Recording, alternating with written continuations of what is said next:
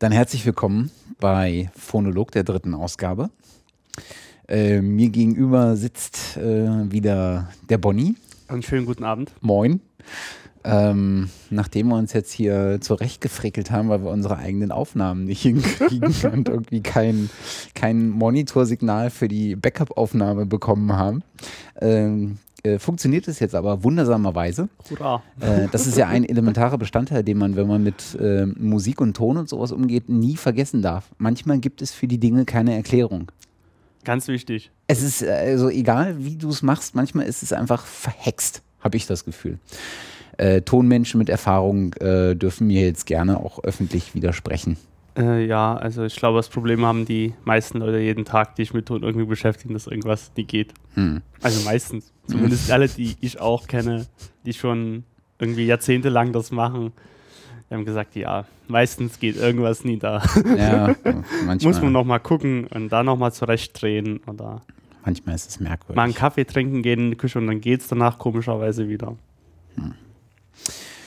Nun gut, ähm, ich freue mich auf jeden Fall, dass es äh, wieder geklappt hat und dass wir es vor allen Dingen so einigermaßen regelmäßig hinkriegen. Das ist ja ganz erstaunlich. Man kann ja, okay, bei, auf, bei, äh, bei der Folge drei kann man vielleicht noch, ähm, muss man noch etwas zurückhaltend sein ähm, und den äh, Erfolg, ähm, dass man sich dazu zwingt, es regelmäßig zu tun, äh, das dafür aber mit Freude. Äh, kann man noch nicht so ganz nach oben jubeln, aber nichtsdestotrotz, ich finde es immer wieder äh, hervorragend. Ich auch, ich freue mich auch jedes Mal ja. wieder drüber. Finde ich gut. Und auf die Aufnahmen natürlich. So.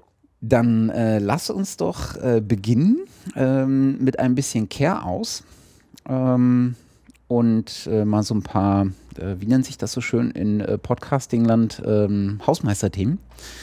Äh, denn da haben wir so äh, ein paar Kleinigkeiten. Ähm, uns hat erwähnt äh, ein anderer Podcast, äh, ein neuer Podcast, äh, der sich nennt Making Music. Äh, die äh, Jungs haben gerade, wenn mich das nicht täuscht, ich schaue nochmal nach, genau, haben gerade ihre erste Folge veröffentlicht. Das sind, wenn ich mich nicht täusche, ist zumindest ein Musiker dabei. Und zwar der Alex. Und der macht mit dem Eugen zusammen einen Podcast.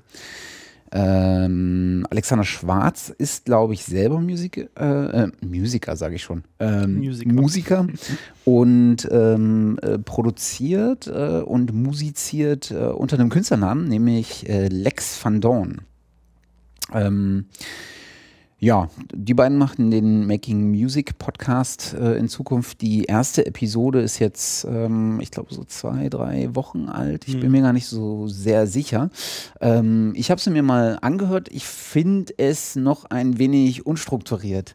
Äh, aber das gar nicht so als Kritik zu verstehen, äh, weil ähm, ähm, das ist jetzt ein rein subjektiver Eindruck, weil ich es halt einfach von meinem Hör, ähm, von meinem Hörerlebnis ähm, bei so einem Thema irgendwie strukturierter äh, besser finde, weil es mir leichter fällt, einfach äh, dann dem, dem Inhalt zu folgen.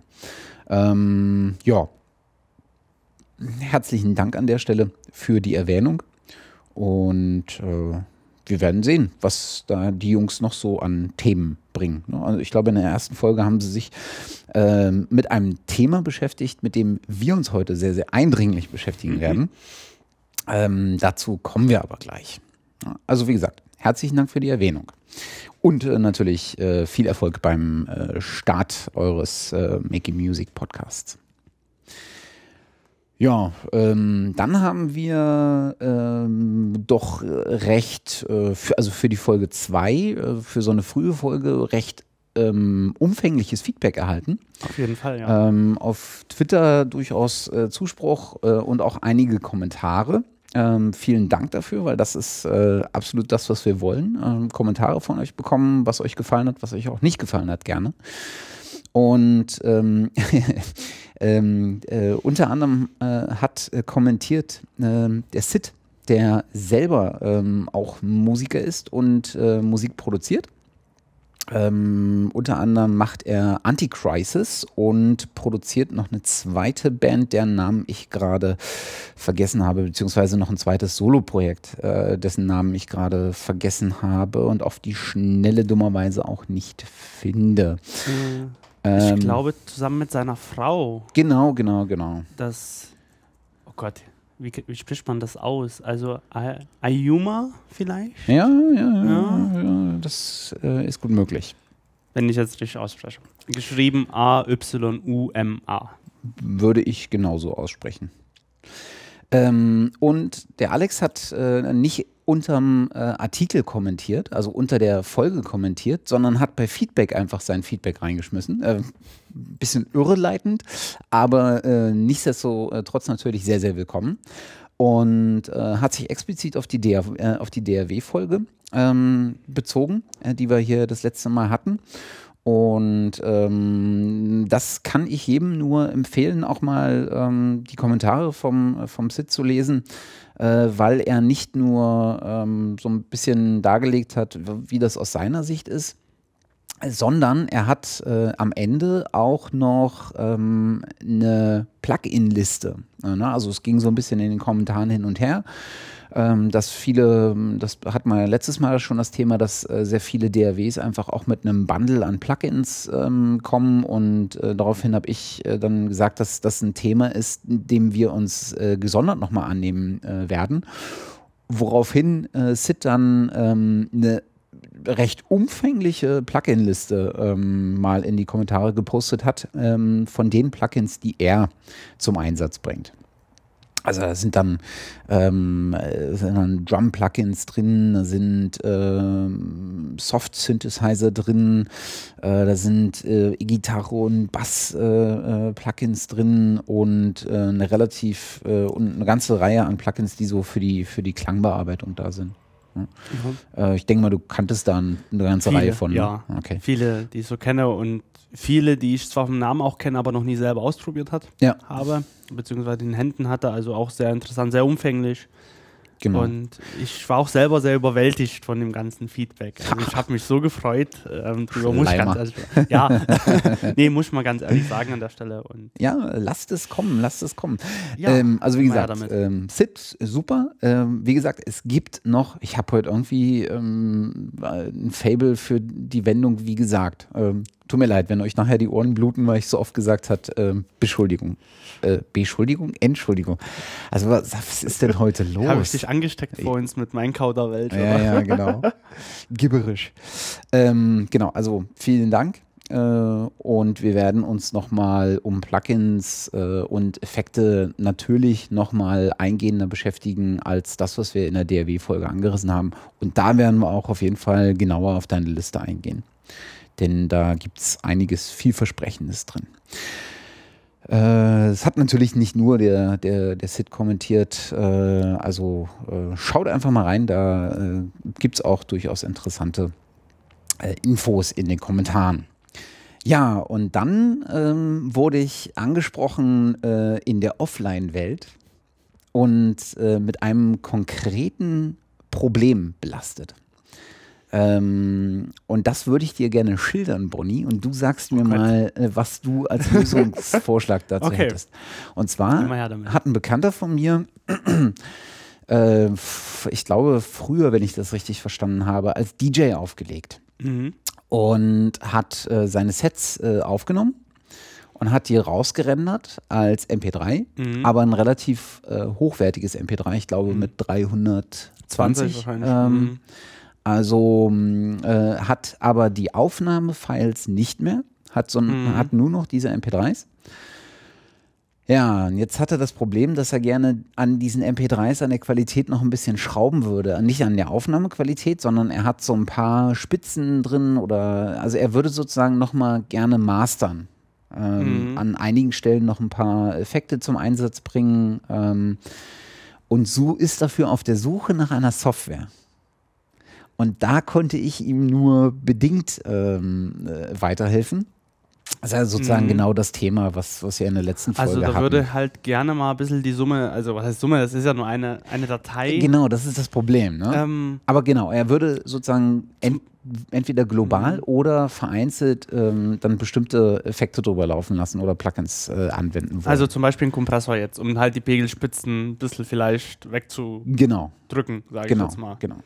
Und ich habe ihm halt gesagt, äh, äh, Reason ist dafür vielleicht nicht ganz das Richtige, guck doch mal in die Richtung Wavelab. Das war jetzt sozusagen mhm. das, was, was mir ähm, vorschwebt. Wäre auch mein Tipp.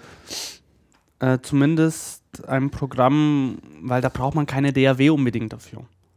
Um, weil wenn wir nur ja. die einzelnen, wenn wir nur die Summenspur haben, äh, müssen wir die ja, können wir die ja auch nie weiter aufspalten. Das mhm. geht ja nur irgendwie nie mehr.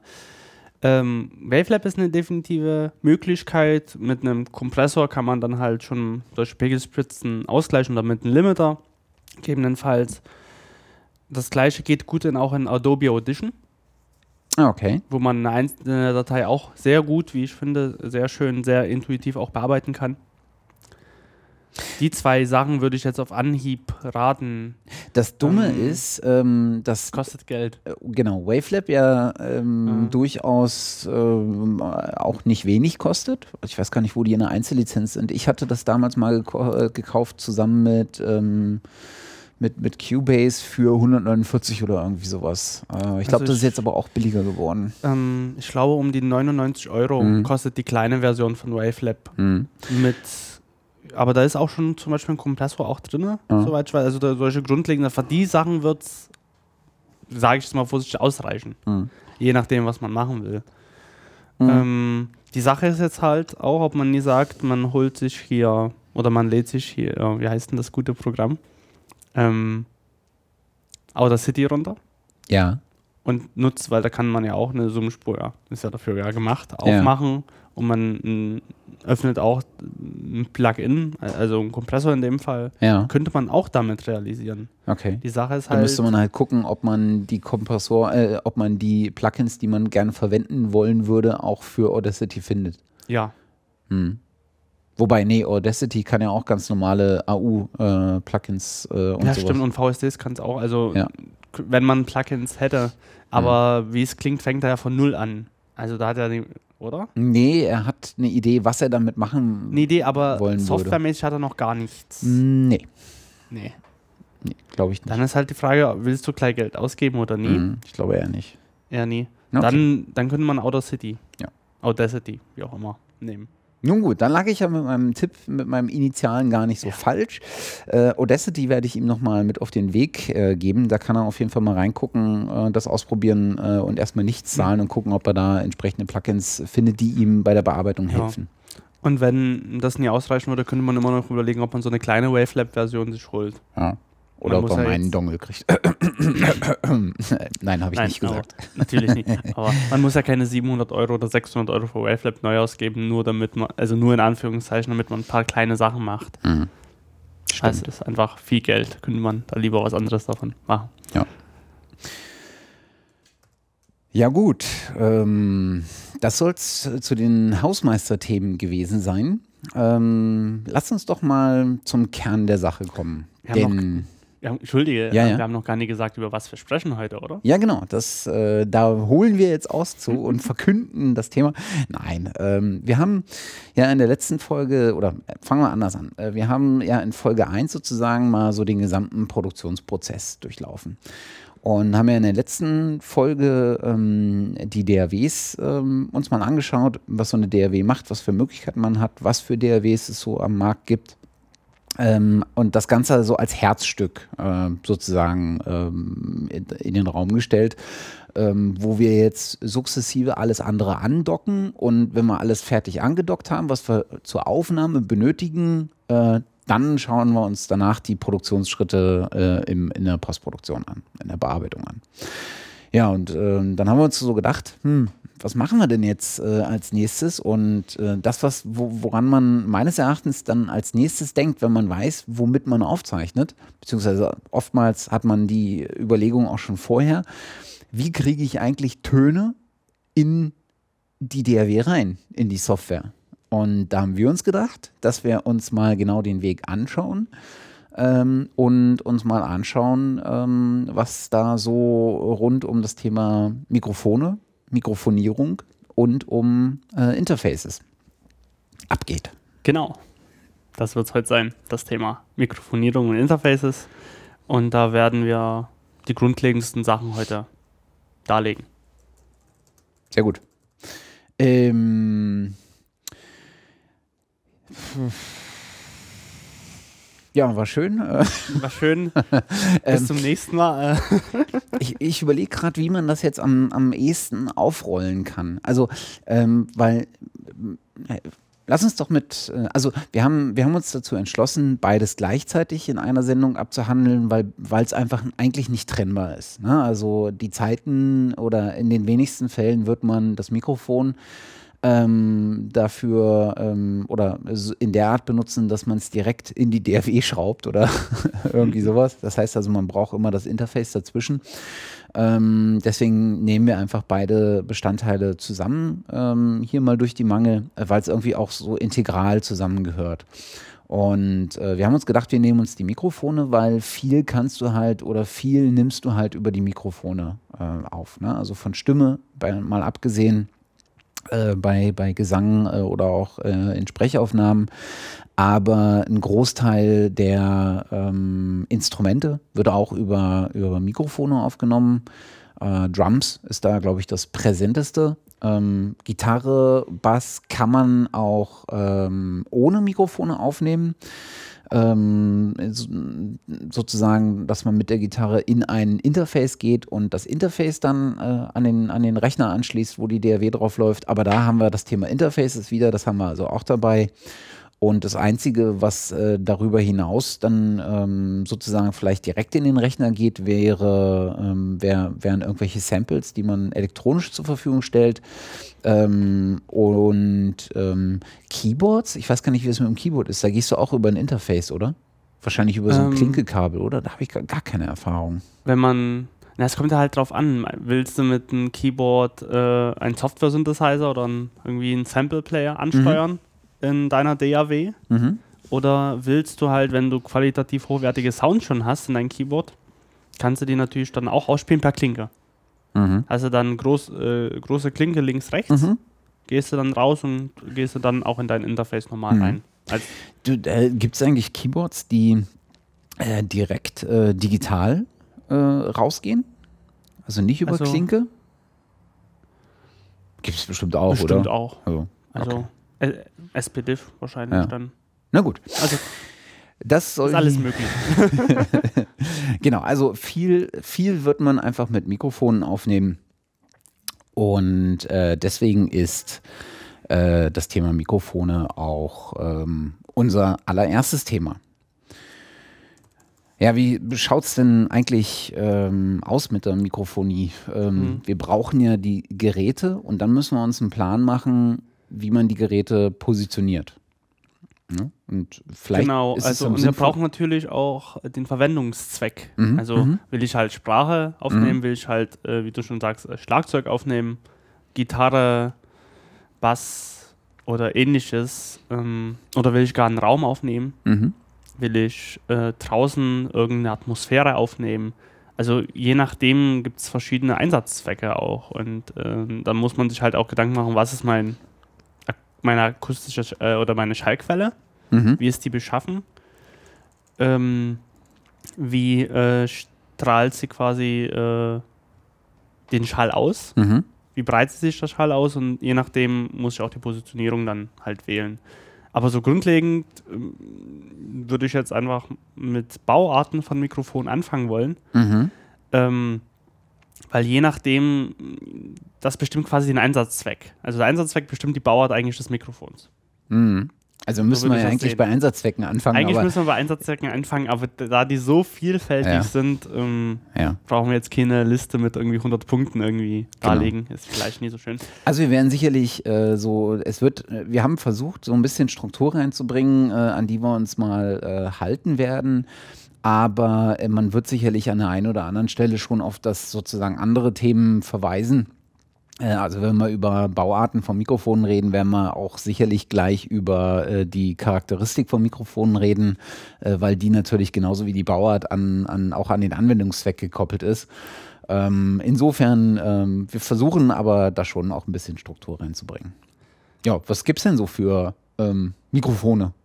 Gibt eine ganze Menge Mikrofone und eins haben wir sogar noch vergessen. Unterwassermikrofone haben wir nämlich noch vergessen. Unterwasser, ja. Aber am Ende ist es auch dann eins von den eins anderen, von den wahrscheinlich, anderen ja. Plus eine spezielle Ummantelung, aber genau. Ähm, ja, lass uns doch mal anfangen. Ja. Was gibt's denn so? Ich, würd, ich würde halt mit Bauarten anfangen. Mhm. Dann so, los. So, und zwar äh, sind äh, so das erste, was mir eingefallen ist, sind Handmikrofone halt. Handmikrofone, die du einfach in die Hand nehmen kannst, mhm. wie man das halt zum Beispiel aus, von der Bühne kennt. Mhm. Wenn äh, vom, von der Sängerin oder vom Sänger. Oder zum Beispiel bei einer Podiumsdiskussion vom Sprecher, von der Sprecherin. Je nachdem, also Mikrofone, die ich allgemein erstmal in die Hand nehmen kann. Mhm.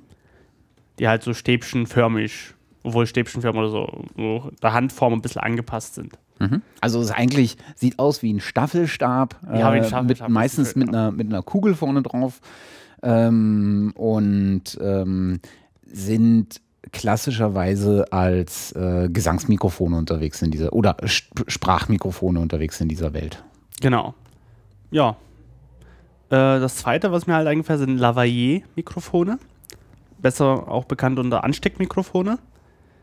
Quasi bei äh, auch bei verschiedensten Diskussionen im Fernsehen auch ganz oft verwendet, die man meistens am Anzug, am Jackett, an der Bluse befestigen kann. Mhm. Und quasi somit einen sauberen Ton äh, von dem jeweiligen Protagonisten bekommt. Mhm. Auch bei Interviews ganz häufig gesehen, also äh, vor allen Dingen im Fernsehbereich mhm. verwendet, würde ich jetzt mal vorsichtig sagen. Aber auch kann man es im Theaterbereich verwenden oder im Film. Mhm. Ähm, haben halt den Vorteil, die sind sehr klein, lassen sich gut verstecken. Mhm. Zum Beispiel, wenn man auch äh, schwarze Kleidung anhat und ein schwarzes Lavalier-Mikrofon, das sieht man dann kaum oder mhm. gar nie im besten Fall. Das lässt sich halt bei äh, Theater ähm, Schauspielern auch ganz gut unter äh, Requisiten, unter einem Schal zum Beispiel auch verstecken. Mhm. Also das ist sehr vielfältig auch einsetzbar.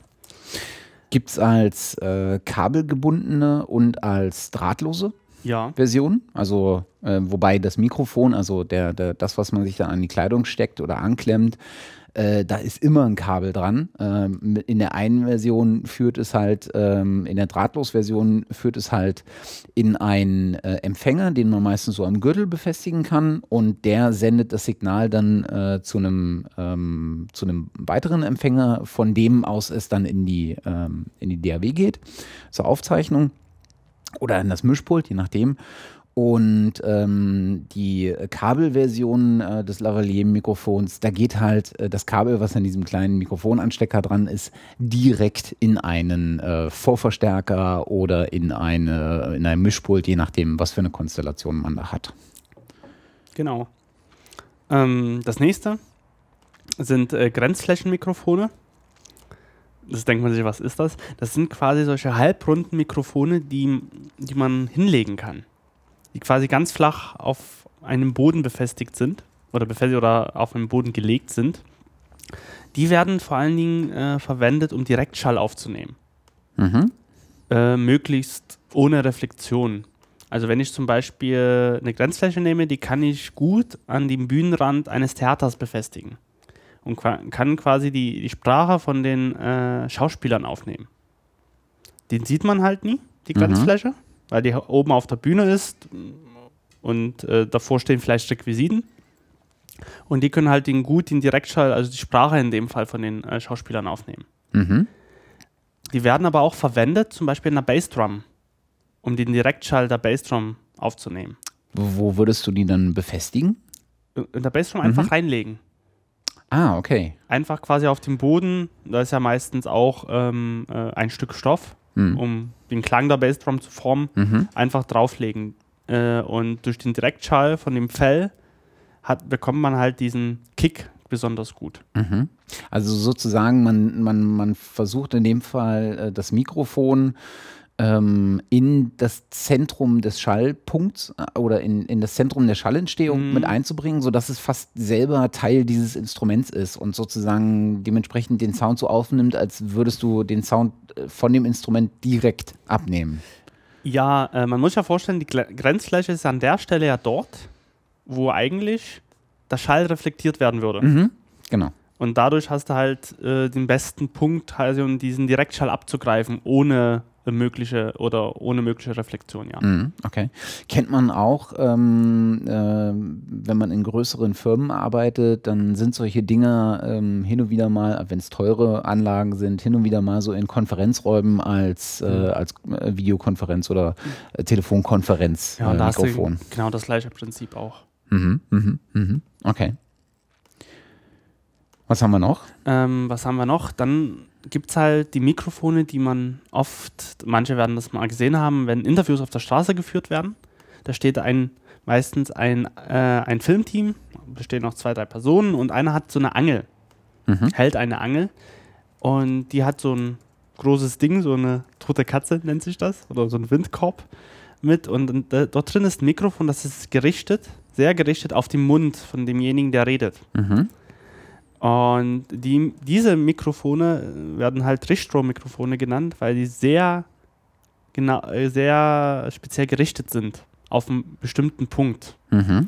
Die nehmen halt nie, unbedingt, äh, nehmen nie die ganzen Geräusche ringsherum wahr, diese nehmen sie nie auf, sondern sind konzentriert auf einen ganz bestimmten Punkt, in auf einer ganz bestimmten Schallquelle. Mhm. Also wenn man da auch, äh, sage ich mal, ähm, leicht das, äh, die Angel drehen würde, nur ganz leicht verrücken würde, hätte man zum Beispiel den Protagonisten oder den Sprecher gar nicht mehr so deutlich drauf auf die Aufnahme. Mhm. Also man muss halt genau auf den Mund desjenigen richten, der spricht in dem Moment. Das, die, die Bauart des Mikrofons selber ähm, ist auch relativ unverkennbar, weil so wie es klingt, so sieht es auch aus. Es ist halt so ein Stab, mehr oder weniger. Die sind alle relativ lang. Äh, sieht man sehr, sehr oft auch als Zubehör für äh, Kameras, für Handkameras, ähm, die man dann irgendwo an die Seite draufschraubt oder oben draufschraubt und dann äh, sozusagen genau in die Richtung, in die man filmt, ist auch das Mikrofon dann gerichtet. Ähm, und äh, der Einsatz wird dann halt durch die Richtcharakteristik ähm, ähm, auch ähm, maßgeblich bestimmt. No? Genau. Äh, apropos Richtcharakteristiken. Können wir eigentlich gleich übergehen zum nächsten Punkt, außer du möchtest noch was ergänzen. Ich äh, schaue gerade, äh, was ähm, die Besonderheit eines Unterwassermikrofons ist, weil im Gegenteil, im Gegensatz zu Äh, es ist halt nicht ganz ähm, ähm, ein Mikrofon mit einer äh, einge, einge, besonders eingebundenen Membran, damit sie irgendwie dem Wasser widersteht, sondern im Gegensatz zu, ähm, zum Schalldruck, der an der Luft äh, erzeugt, ist, äh, nimmt das Unterwassermikrofon, also das Hydrophon, mhm. ähm, ja den Schalldruck des Was- aus dem Wasser auf. Das heißt also, die Membran ist ähm, Äh, funktioniert genauso, ist aber äh, in einem anderen Frequenzbereich, weil das Wasser, äh, der Schall unter Wasser ist, glaube ich, mhm. ist ein bisschen äh, anders in der Charakteristik, wie er sich ausbreitet und, und ähm, durch das Medium einfach, durch das er äh, schwingt mhm. oder treibt oder reißt. Reißt. Ach, reißt. Der, der Schall reißt. Hm? Ach, schön. Hast ja. du schön gesagt. Schöne Wendung. Ähm, ja, äh, die Sache ist halt, ob es ne, auch eine eigene Bauart das Ganze ist. Mhm. Ob es charakteristisch ist oder ob man das gar nie so erkennen würde. Ich glaube, die erkennst du schon ziemlich genau, weil ähm, im Gegensatz dazu, dass du ähm, bei Mikrofonen, die an der Luft zum Einsatz kommen, hast du meistens den Korb, mhm. äh, den Mikrofonkorb um, also äh, dieses, dieses Gitter, ähm, ja. was auf dem Mikro oder am Mikro dran ist.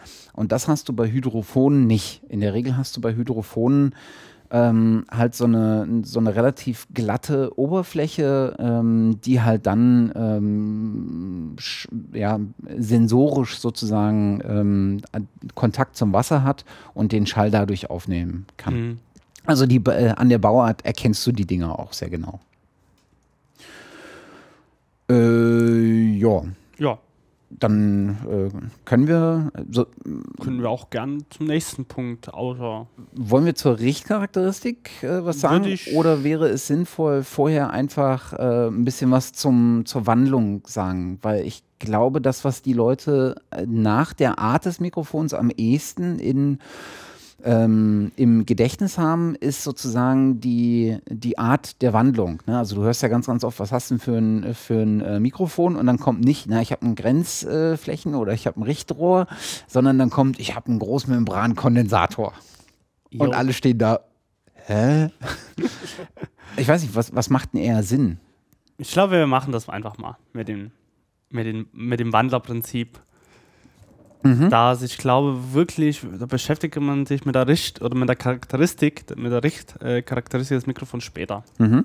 Weil man überlegt, von wo kommt mein Schall her, was will ich eingrenzen. Deswegen machen wir jetzt einfach mal das Wandlerprinzip, wie du schon vorgeschlagen hast. Mhm. Ähm, da unterscheidet man erstmal so grundsätzlich so in dynamische Mikrofone. Mhm. Und ähm, Kondensatormikrofone. Und äh, die Frage ist jetzt, für was, wenn, wann braucht man was? Und ähm, dynamische Mikrofone sind halt sehr robust gebaut, mhm. sehr stabil ähm, und sind relativ unempfindlich gegenüber zum Beispiel so äh, Griffgeräusche, Windgeräusche, mhm. sind aber im Allgemeinen halt unempfindlich. Nicht so sehr empfindlich. Also man muss auch halt sehr nahe rangehen für die. Ja. Aber die halten auch dafür große äh, Pegel aus. Oder großen Schalldruck aus, sage ich jetzt mal. Mhm. Das heißt, die sind halt dafür gut geeignet, zum Beispiel für live. Also der Sänger auf einer Bühne hat mal, äh, ein ähm, dynamisches Mikrofon. Mhm. Oder zum Beispiel halt, um Schlagzeug aufzunehmen. Mit Bassdrum zum Beispiel, der einen sehr großen Schalldruck hat. Das würde ein Kondensatormikrofon, was sehr empfindlicher ist, gar nicht aushalten. Das könntest du gar nie pegeln. Das würde halt dann immer verzerren oder übersteuern und dafür kann, und das kann ein dynamisches Mikrofon gut. Mhm. Vielleicht sollten wir noch was zu diesen, zu diesen äh, Prinzipien der Schallwandlung genau. sagen. Also man kann sich das so vorstellen, äh, wir haben halt eine, eine Mikrofonmembran. Mhm. Und äh, bei ähm, dynamischen Mikrofonen ist es dann so, du hast an der Spu- äh, eine Spule an der Membran oder die mit der Membran befestigt bist. Mhm. Also wenn die Membran in Schwingung gerät, äh, bewegt sich die Spule mit mhm. in der Bewegung. So. Beziehungsweise ein Strom wird in der Spule äh, Na, noch erzeugt. Nie. So weit will ich noch gar nicht. Ah, okay. Ich dachte... Nee, aber ich bin erstmal bei der, äh, bei der Spule, die einfach an der Membran befestigt ist. Ja. Also... Und dadurch, dass sie miteinander gekoppelt sind, wird diese Schwingung von der Membran auf die Spule übertragen. Mhm. Und jetzt ähm, hat, befindet sich dort ein Dauermagnet mhm. in, in, der, in dieser Mikrofonkapsel.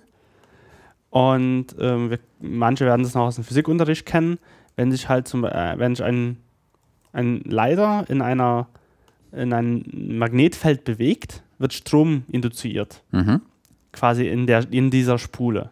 Also es fließt dann ein Strom und somit äh, werden die, wird diese mechanische Bewegung in eine elektrische umgewandelt. Mhm. Und das und das Ganze nennt sich dann halt, ja, das ist erstmal das Prinzip. Mhm. Und ähm, dann gibt es halt so zwei mögliche Bauarten, zum Beispiel die Tauchspulenmikrofone mhm. und die Bändchenmikrofone. Ja. Tauschspulenmikrofone funktionieren halt nach dem Prinzip, wie ich es jetzt gerade erklärt habe. Werden halt viel eingesetzt im Live-Bereich für Schlagzeug. Und bei Bändchenmikrofonen ist es ähnlich. Da haben wir bloß halt ähm, keine Spule in dem Sinne. Wir haben dort eine ganz dünne Aluminiummembran, mhm. die ganz fein ist, geriffelt ist und die zwischen zwei äh, Dauermagneten klemmt, sage ich jetzt mal. Mhm. Quasi dem Nord- und Südpol. So, und wenn diese Membran, also wenn die Mikrofonmembran in Schwingung versetzt wird, wird halt dieses Aluminiumplättchen auch in Schwingung versetzt. Und dadurch wird halt auch Strom induziert. Ähm, die Sache ist halt bei den Bändchenmikrofonen, dadurch, dass diese Membran sehr dünn ist, diese Aluminiummembran, sind die sehr feinfühlig auf der einen Seite, sehr linear dadurch, sind aber halt auch sehr leise, die Signale, die ankommen, weil halt so ein dünnes Plättchen sich bewegt und da wird natürlich nie so viel Strom induziert. Ähm, also müssen auch sehr verstärkt werden. Mhm. Ähm, sind aber halt äh, gerne gesehen für Sprache, Gesang, Streicher, Streicher, Schlagzeug und Percussion zum Beispiel. Das heißt also, wenn ich so ein, ähm, ähm, wie heißt, äh, wie heißt dieses äh, Hand, dynamische Handmikrofon äh, von Shure, dieses ganz berühmte mit der Kugel? Das S M achtundfünfzig, wenn ich... Genau, ja. Das wäre dann ein Bändchenmikrofon? Nee, das ist ein dynamisches. Äh, Quatsch, dynamisch sind die beiden, aber ein Tauchspulmikrofon ist das. Okay. Genau. Okay. Wie kommst du darauf, gerade auf den Gedanken? Weiß ich nicht so genau. Kann, also, wir weil, können weil doch mal du, nachgucken, dass ich, naja, dass ich nicht falsch liege. Aber. Ich, glaube, ich glaube, du hattest gerade gesagt, ähm, das ist halt für, also Bändchenmikrofone werden oft für Sprache und Gesang und sowas verwendet. Oder sind ähm, ähm, gern gesehen, sage ich mal. Mhm, also vielleicht nicht unbedingt oft, aber es gibt dann verschi- viele Toningenieure, die darauf setzen. Mhm. Auf Bändchenmikrofone. Hast du so ein Beispiel mal für so ein Bändchenmikrofon, was man kennen könnte? Ähm, Moment, da muss ich selber nachgucken. Also fällt mir gerade so spontan auch nichts ein. Also ja, es werden von vielen verwendet, aber ich habe jetzt selber bis jetzt keinen verwendet. Keins verwendet, oh Gott. Naja, man kann ja, ja man kann ja mal bei... Wir können noch mal was nachreichen. Also das Beyer Dynamics M hundertsechzig wäre da so eins. Sieht halt ähnlich aus. Also ich würde jetzt von außen keinen wahnsinnigen Unterschied äh, erkennen. Äh, manchmal sehen die äh, so ein bisschen aus wie ein Richtrohr, so von mhm. der Bauart, aber das kann, das ausgerechnet ja. das Beyerdynamic M hundertsechzig äh, sieht jetzt auch eher aus wie, äh, wie das äh, Shure S M achtundfünfzig. Ja, also von der Bauart an sich kann man es nicht unbedingt erkennen, mhm. aber halt von der Wandlung her und von den Signalen, mhm. die da... Ähm, die da ergeben werden oder ab entstehen. Mhm. Okay. Und sind halt sehr äh, linear im Klang. Okay. Ähm, okay, das waren, also es gibt aber auch nicht mehr Arten als diese beiden zu den dynamischen Mikrofonen. Also das sind alle dynamischen Mikrofone, sind entweder Tauchspurmikrofone oder Bändchenmikrofone. Soweit ich das weiß, ja. Okay. Also warum eigentlich Tauchspulmikrofone? Was hat das mit Tauchen zu tun? Ich glaube... Oder weil die Spule so ein bisschen so ein versenkt bisschen eintaucht. Ist. Also ah. wenn man sich überlegt, also den, du hast den Dauermagneten in der Mitte und ringsherum ist die Spule. das Dass die Spule quasi in den Magneten eintaucht. Übrigens äh, faszinierend, wie wir beide miteinander gestikulieren in einem Audio-Podcast und der Hörer das am Ende überhaupt nicht mitkriegen wird. Aber also ich müsste mir ein, ein Wort machen, aber naja. Ja, naja. Egal. Okay, ähm, dann haben wir natürlich äh, die berühmte Sektion äh, der Kondensatormikrofone. Was man noch dazu sagen kann, äh, dynamische Mikrofone funktionieren in der Regel auch ohne ähm, Phantomspeisung. Phantomspeisung, können aber auch Phantomspeisung vertragen. Eigentlich ist es ihnen noch egal, oder? Eigentlich ist ihnen das egal, aber ich bin da immer vorsichtig. Vorsicht ist die Mutter der... Ja, übrigens, Prost. Ah ja, äh, zum Wohl, auch den, auch den Hörern. Mhm. Vorsicht ist die Mutter der Porzellankiste, das stimmt schon. Ähm, es kostet ja auch immer so, ja, so also Dinge. Gerade wenn man sich dann im höheren Preissegment bewegt, bin ich dann immer mit Phantomspeisung an einem vierhundert, fünfhundert Euro Mikro immer so ein bisschen, naja, mhm. da kriege krieg ich so ein bisschen mit der Angst zu tun, weil ich nie weiß... Mh. Mhm, mh. Aber eigentlich vertragen wir das in der Regel, aber ich bin dann, ich mach's lieber aus, weil man nie weiß, was da passieren kann. Im Zweifel lieber ein bisschen vorsichtiger sein. Genau. Ja. Ähm, Kondensatormikrofone. Die sind im Gegensatz ähm, zu den dynamischen Mikrofonen sehr viel empfindlicher, mhm. liefern aber dafür ein viel differenzierteres Klangbild. Also vom Klangspektrum auch gesehen, wo dynamische Mikrofone halt ab einem bestimmten Frequenzbereich sehr begrenzt sind, mhm. weil man muss ja vorstellen, die, bei dynamischen Mikrofonen, das muss ich nochmal dazu sagen, ist diese Mikrofonmembran sehr dick. Mhm. Das heißt also eher träge, eher, man muss genau. eine relativ laute Ansprache in das Mikrofon reinhaben, damit es überhaupt ins Schwingen gerät. Das äußert sich dann zum Beispiel daran, dass man sie eher nah an, an der Geräuschquelle halten muss, während wenn man in drei Meter Entfernung einen äh, Großmembran-Kondensator hat, dann hat man den gesamten Raum mit aufgenommen und wenn dann irgendwo was runterfällt, hat man es genauso auf der Aufnahme drauf, wie man die Sprache, die man äh, drauf hat, die man nur haben wollte eigentlich. Äh, so sieht's aus. Mhm. Dafür sind natürlich dynamische Mikrofone viel robuster mhm. in der Regel ja gebaut. Mhm. Äh, dann, das ist, man muss halt immer gucken, was für einen Einsatzzweck habe ich. Mhm. Ja. Und Kondensatormikrofone haben eine relativ dünne Membran. Äh, und warum ist das so? Ähm, man kann äh, Kondensatormikrofone, wie es der Name schon sagt, besitzen einen Kondensator. Das heißt, die Membran, die Mikrofonmembran und eine äh, Gegenkathode bilden diesen Kondensator. Und bei Bei einer, bei der Bewegung der Membran ändert sich die Kapazität des Kondensators. Mhm. Da ja diese, der Abstand zwischen äh, Membran und äh, Kathode kleiner oder größer wird. Mhm. Je nachdem. Und äh, somit wird, kann bestimmte Ladung gespeichert werden oder nicht. Und äh, diese Änderung bildet quasi auch ein... ein Stromfluss, und das ist quasi unser Signal, unser Audiosignal dann. Okay. Ähm, genau, und die, die Kondensatormikrofone benötigen halt eine Stromversorgung. Damit diese Membran sich überhaupt erst bewegen kann. Ja, ähm, man kann sich natürlich auch vorstellen, wenn sich so ein Kondensator lädt und entlädt, Hätten, hätten wir äh, Tonbrüche in der Mitte. Ah, sie braucht also permanent etwas Strom. Ja. Damit sie nicht sozusagen auf, auf, auf Null, Null fällt. Genau, damit ah, die nie okay. auf Null fällt ja. und wir somit kein Signal hätten. Okay. Dazu wird halt die Stromversorgung, ähm, die Spannung äh, benötigt. Okay. Die wir halt Phantomspannung nennen, weil an sich macht diese Spannung nichts, außer diesen Zustand des Kondensators aufrechterhalten. Mhm. Deswegen Phantom halt. Mhm. Quasi, dass der, dass der Kondensator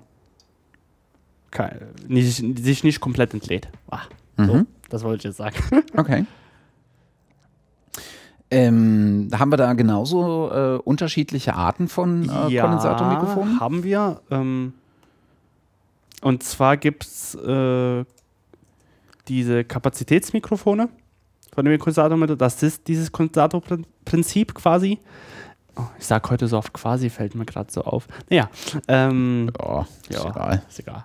Ähm, dort benötigen wir halt die Phantomspeisung. Es gibt aber auch Elektret-Mikrofone. Diese benötigen keine Phantomspeisung, weil es eine Elektret-Folie vorne drauf gibt, die, äh, quasi diese, die quasi eine Ladung dauerhaft speichert. Und somit ist quasi die Phantomspeisung, will ich es jetzt einfach mal nennen, vorsichtig mit eingebaut. Okay, das habe ich nicht so richtig verstanden. Wie heißt so. Das? Elektret? Ele- genau. Elektret-Mikrofon. Elek- ah, Elektret-Mikrofon. So. Ah, sehr gut. Elektret-Mikrofon. Und ähm, die besitzen halt diese El- Elektret-Folie. Ja. Und äh, auf, auf dieser ist eine äh, Ladung gespeichert, die quasi dann diesen Kondensator, den Ladungszustand aufrechterhält. Ja. Ah ja. Sind übrigens die am meisten verbauten Mikrofone der Welt, weil sie zum Beispiel auch in Mobiltelefonen äh, und so Rekordern ja. zum, zum Einsatz kommen, weil sie auch sehr klein sind, lese ich gerade. Weltweit etwa zwei Milliarden pro Jahr werden verbaut. Halt durch Handys und... Ähm das ist mal anständig. Das ist eine anständige Zahl, ja. Wow, okay. Genau, diese Arten gibt's von, oder sind mir zumindest bekannt an Kondensatormikrofonen, die zwei Arten. Okay, was ist denn, äh, was sind denn so die Einsatzgebiete am ehesten von äh, Kondensatormikrofonen? Ähm, zum Beispiel, um Signale relativ äh, detailgetreu aufzunehmen. Und zwar in erster Linie viel auch in Sprache, im Gesang. Verwendet. Ja, ja, muss man vorsichtig sein, weil sie, wie gesagt, sehr empfindlich sind. sind. Also wirklich im Studiobereich, muss man dazu sagen. Also auf der Bühne würde man jetzt kein Kondensatormikrofon unbedingt, unbedingt ähm, äh, nehmen. Ja, weil man halt so viel von, der, von dem Restlärm auf der Bühne mit einfangen genau, also würde. Du hast ja dann natürlich das Schlagzeug, was unglaublich laut ist, das hättest du ja dann mit auf der Sprache mit drauf. Mhm. Und wenn man das verstärken würde, das Gesangssignal, das wäre dann... Naja, wollen wir nie weiter drüber reden. Und deswegen nimmt man dann halt dort mehr dynamische, aber halt für Studiozwecke sind Kondensatormikrofone wunderbar. Ähm, werden auch gerne für Streicher verwendet. Ja. Werden gerade zum Beispiel als Overheads, Overheads sind die Mikrofone über den Schlagzeug gerne verwendet. Ähm, wie gesagt, Orchesterinstrumente in ja. vielen Richtungen. Ja. Also da gibt's. Und man sieht's, ähm, wenn man ähm, so mal auf, auf, auf YouTube guckt äh, und so äh, irgendwelche Menschen, Personen hat, die bei sich zu Hause im Zimmer mhm. mit einer Gitarre da sitzen und irgendeinen Song covern und damit berühmt werden wollen. Äh, bei denen sieht man sehr, sehr oft ein äh, Kondensatormikrofon davor, weil es halt Stimme und Gitarre gleichzeitig äh, aufzunehmen vermag, obwohl es zum Beispiel einfach einen halben Meter entfernt steht. Ne? Also man muss mit dem Mund nicht dran sein, damit man ein klares Signal kriegt, sondern kann gleichzeitig Gitarre und Stimme mit aufnehmen. Ja. Äh, du sagst es auch halt auch gerne verwendet für Gitarre, mhm. Akustikgitarre zum Beispiel. Mhm. Ähm, oder auch zum Beispiel E-Gitarre, lässt mhm. sich einen sehr guten Verstärker damit abnehmen. Also die Einsatzzwecke sind auch sehr vielfältig und, ähm, und wie gesagt, sind sehr empfindlich auch. Okay. Und das erlaubt dir halt eine sehr detailgetreue Abbildung von Signalen. Im Gegensatz zum dynamischen teilweise. Okay. Ähm, wo, ich weiß gar nicht, ob wir das jetzt, ähm, ob wir das jetzt bei den dynamischen Mikrofonen äh, auch mitgemacht hatten, hatten wir, glaube ich, sozusagen bloß die Einsatzszenarien. Aber was würde, wo würde man denn dynamische Mikrofone dafür einsetzen? Mal abgesehen von äh, für Vocals. Auf der Bühne beispielsweise. Also ich setze sie zum Beispiel beim Schlagzeug ein, mhm. bei einer Bassdrum zum Beispiel, bei den Toms. Mhm. Ähm, das ist also halt typische Einsatzzwecke. Also bei sehr lauten Schallquellen mhm. werden gern dynamische Mikrofone mhm. verwendet. Bei, ja. Und wenn du, du würdest sie sozusagen mit, äh, mit einem Mikrofonständer davor positionieren oder leichter drüber und dann so nach unten gerichtet? Ähm, also bei den Bei den Schlagzeug jetzt zum ja, Beispiel. Genau. Also beim Schlagzeug, bei einer Bassdrum würde ich zum Beispiel, kann, kann man es entweder in die Bassdrum packen, ja. genau vor Schlagfell, ja. oder halt außerhalb der Bassdrum, ja. vor dem zweiten, von der Rückseite quasi. Ja. Äh, bei den Toms, die kannst du zum Beispiel anklemmen. Gibt es dann schöne mhm. Klicks, sage ich jetzt mhm. einfach mal, wo die Mikrofone schon dran befestigen, klemmen. Und die klemmst du an die Tom, am Tomrand dran und kannst äh, das Mikrofon dann aufs äh, Fell ausle- ausrichten. Okay. Genau. Ähm, wenn du die auf ähm, bei so einem Tom zum Beispiel mhm. dran klemmst, nehmen die ähm, das ausschließlich das, das Tom dann auf oder die Tom dann auf oder ähm, sind die trotzdem noch so empfindlich, dass die so die daneben liegenden äh, Toms dann auch noch mit aufnehmen? Also wie genau kannst du das sozusagen auf, bei dem Beispiel äh, Schlagzeug, auf eine Tom reduzieren, was du da aufnimmst? Also es ist relativ laut. Mhm. Also die Toms sind ja auch äh, sehr laute Instrumente mhm. und ähm, das, äh, das kann man schon relativ, also die, es werden klar immer mit Geräusche von den anderen übernommen, aber mhm. nicht so stark. Da es okay. halt dynamische sind, nicht so empfindlich sind, ähm, werden da weniger Signale okay. aufgenommen dadurch. Wenn man jetzt bei, bei Thomann so in die äh, Liste, äh, ja. also äh, wir wollen natürlich, man kann auch bei Music äh, Produktiv oder bei Musikschmidt oder irgendwie sowas in die Liste gucken. Ich gucke halt immer bei äh, Thomann, weil das mir die am besten gefallen. Wenn man einmal, wenn man beim Händler seines Vertrauens sagen wir so. in, die, in die Liste schaut, dann mhm. sieht man ja auch ganz, ganz viele, ähm, du brauchst dich nicht wundern, äh, irgendwie ist gerade das Netz hier weg. Wir haben gerade kein Internet, äh, was soll's. Passiert. Ähm, ähm, wenn man beim Händler seines Vertrauens mal in die Liste guckt, äh, in den Katalog guckt, dann sieht man ja eine ganze Reihe von ähm, Mikrofonen, die äh, nach Einsatzzweck gruppiert sind. Ne? Instrumentenmikrofone, ne? Mikrofone für Drums, Mikrofone mhm. für Gitarre. Die sind dann aber entweder dynamische oder Kondensatormikrofone, also es sind immer diese Bauart. Oder gibt es Instrumentenmikrofone, die nicht diese Bauart haben? Die, die nicht dieses, also dieses Wandlerprinzip, stimmt. Ähm, also ich kenne jetzt die beiden, okay. okay, die da verwendet werden. Es kann vielleicht Exoten geben. Ja. Ähm, da würde ich dann auch was dazu lernen in dem Bereich. Aber so diese zwei Sachen sind mir halt bekannt, die in okay. dem Bereich oft verwendet werden. Was ist denn ähm, dieses ähm, berühmte ähm, Großmembran, Kleinmembran, äh, Kondensator? Genau.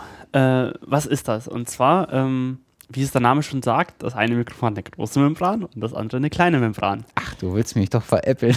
So einfach. So einfach ist es. ähm, bedingt durch folgende Sachen.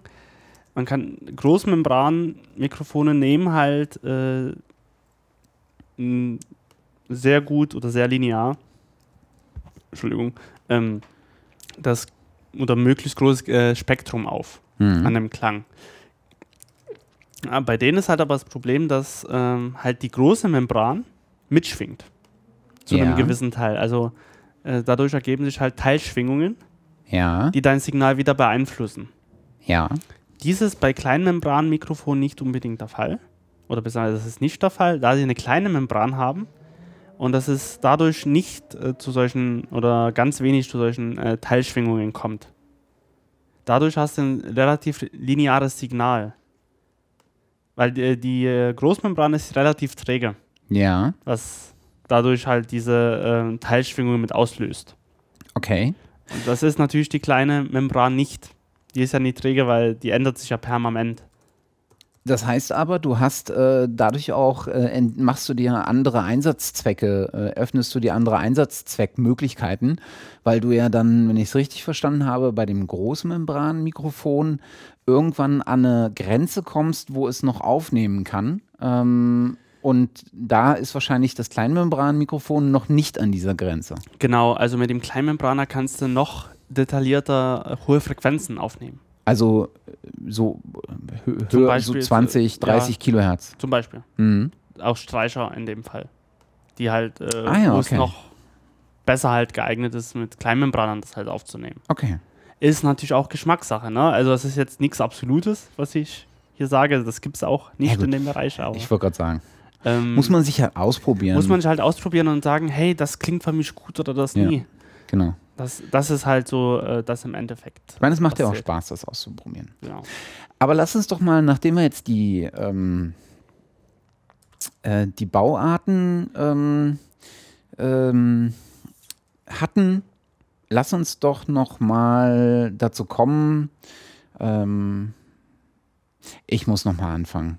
Nachdem wir jetzt die Bauarten von Mikrofonen hatten und uns mal die Wandlerprinzipien angeschaut haben, können wir äh, jetzt mal dahin kommen und uns ähm, ähm, die Richtcharakteristiken fehlen noch anschauen? Ja, okay. Das, das können wir gerne machen. Die sind ja auch ähm, sehr dafür, ähm, ja, also danach, nee, der Einsatzzweck gibt sozusagen die Bevorzugung von bestimmten Richtcharakteristiken vor. Genau. Mhm. Das, das trifft eigentlich schon ganz gut. Mhm. Okay. Ähm, was, äh, wie fange ich denn an? Und zwar gibt es eigentlich so zwei Gruppen, kann man jetzt sagen. Ja. Grundsätzlich gibt es die Druckempfänger und die Druckgradientenempfänger. Und ich fange mal mit den Gru- Druckempfängern an. Druckempfänger haben eine Kugelcharakteristik. Das heißt, die nehmen von allen Seiten gleich stark das Signal auf. Ja. Also wenn man sich so einen Kreis vorstellt, ähm, und wir wollen halt aufzeichnen, haben, haben die wirklich eine Kreisform als Charakteristik. Ja. Die nehmen wirklich, ob das Signal von links, von rechts, von oben, unten, nenne ich es jetzt einfach mal, kommt, die nehmen es überall gleich äh, gut auf. Ja. In der gleichen Lautstärke. So, und also die sind äh, omnidirektional. Ähm, w- was ist jetzt der, der Druckempfänger? Die Membran ist der Druckempfänger oder ist das noch ein gesondertes Bauteil? Die Kapsel. Also quasi ah, die, die, die ringsherum ist okay, wo auf die, das Mikrofon. Wo die Membran quasi eingebettet ist und dann hat man diesen, diesen Korb äh, da drum, diesen Mikrofonkorb. Ja. Das ist sozusagen der, in seiner Gesamtheit der Druckempfänger. Genau. Und auf den wirkt der Schall ein und ähm, okay. Und der hat in der Regel einen, hat er diese Kugelcharakteristik? Das habe ich nicht so ganz verstanden. Ja, nee, das ist eine Gruppe quasi. Okay. Also in der Regel, man muss halt gucken, in der, viele Mikrofone haben eine Niere als Charakteristik, aber das ist wieder ja. die nächste Gruppe. Also es gibt erstmal die grundsätzlich diese Kugelcharakteristik ja. als eine Gruppe. Die ja. steht auch wirklich alleine, weil die halt keine Richtwirkung hat. Ja. Und wird halt gerne zum Beispiel für, für Raumaufnahmen verwendet, wo du halt von allen Richtungen die, diese Räumlichkeit äh, einfangen möchtest. Ja. Die Reflexion in dieser Räumlichkeit. Weil sie halt von vorne genauso Geräusche aufnimmt wie von, von der Seite und teilweise auch von hinten. Das Einzige, wo sie natürlich kein Geräusch her aufnehmen kann, ist da, wo der Stiel, der, der, der, der Hand, das Handbauteil sitzt. Da ist sozusagen ja. ein toter Punkt, wo, das, wo die Kapsel auf das Handteil aufgeschraubt ist. Das wäre ein toter Punkt, aber dadurch, dass es darum schon wieder mit das Geräusch aufnimmt, ist der so klein, dass er eigentlich vernachlässigend wird, oder? Ja. Beziehungsweise meistens hast du ja dieses, wenn man, wenn man so eine Mikrofonkapsel mal aufschraubt, ja. von einem relativ großen, ist es, äh, steht die Membran auch da, also das Mikrofon. Mhm. Wenn du das schon manchmal gesehen hast. Ja. Und da ist es auch von allen Seiten quasi zugänglich. Mhm. In, bei, einer, bei einer Kugelcharakteristik. Ah ja, okay. Ähm, genau. Und dann gibt es halt äh, Richtmikrofone. Aber beziehungsweise ich könnte auch noch mal kurz äh, noch eine, eine Sache ähm, ergänzen zu den äh, zur Kugelcharakteristik, also zu den Druckempfängern. Ja. Es gibt halt Freifeldinzerte und Diffusfeldinzerte, Kapseln von den Druckempfängern. Ja. Ähm, das heißt, wir, wir können uns ja jetzt mal vorstellen, Freifeldinzert heißt, der Schall kommt direkt ähm, von der Schallquelle zur Membran. Ja. Das heißt, äh, die, das ist quasi, ähm, oder in, auf dem Weg wird halt der Schall aufgenommen direkt. Also wir haben den direkten Schalleinfall und der wird aufgenommen. So, jetzt haben wir halt das Problem, äh, dass man sagt, wenn wir keinen Raum hätten, haben wir den direkten Schalleinfall und da sind meistens die Höhen sehr präsent. Ja. Also hätten wir eine Überbetonung von den, äh, von den hohen Frequenzen in unserer Aufnahme. Also unser Signal wäre nicht unbedingt linear. Deswegen brauchen wir dort eine, Fra- eine Absenkung in, hohen Sequ- in den hohen Frequenzen. Die kann bis zu sechs Dezibel betragen. Und diese Absenkung wird halt gemacht, damit man wieder einen linearen Frequenzverlauf bekommt. Ja. Und äh, ähm, das Gegenteil ist quasi bei der diffusfeldinzerten Variante ähm, der Fall. Diffusfeldinzert heißt, wir haben eine Schallquelle im Raum, du redest und wir haben Reflexion. Mhm. Ähm, und diese Reflexionen prallen auch mit auf das Mikrofon auf. Ja. So. Ähm, und durch diese Reflexion und allem drum und dran haben wir auch keinen bedingten ähm, linearen Frequenzverlauf. Ja. Sondern die Höhenfrequenzen würden gedämpft werden.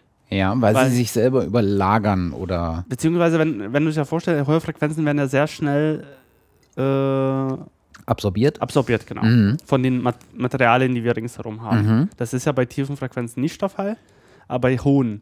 Das heißt, wenn es jetzt äh, an der Wand reflektiert wird, ja. haben wir schon eine Absorption zum Teil. Also die hohen Frequenzen werden abgesenkt.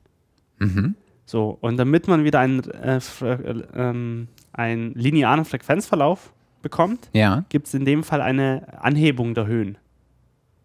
Da okay. sie ja durch den Raum absorbiert wurden, zu, äh, abs- absorbiert wurden zu einem bestimmten Teil. Okay. Und das da man erreichen möchte, dass überall im Diffus, bei der diffusfeldinzerten Kapsel das linear klingt, äh, hebt man die Höhen wieder an. Okay. Damit diese Höhen, die reflektiert werden, wieder die, den gleichen Höhenanteil haben. Wer äh, da jetzt genauso äh, verwirrt ist äh, wie ich,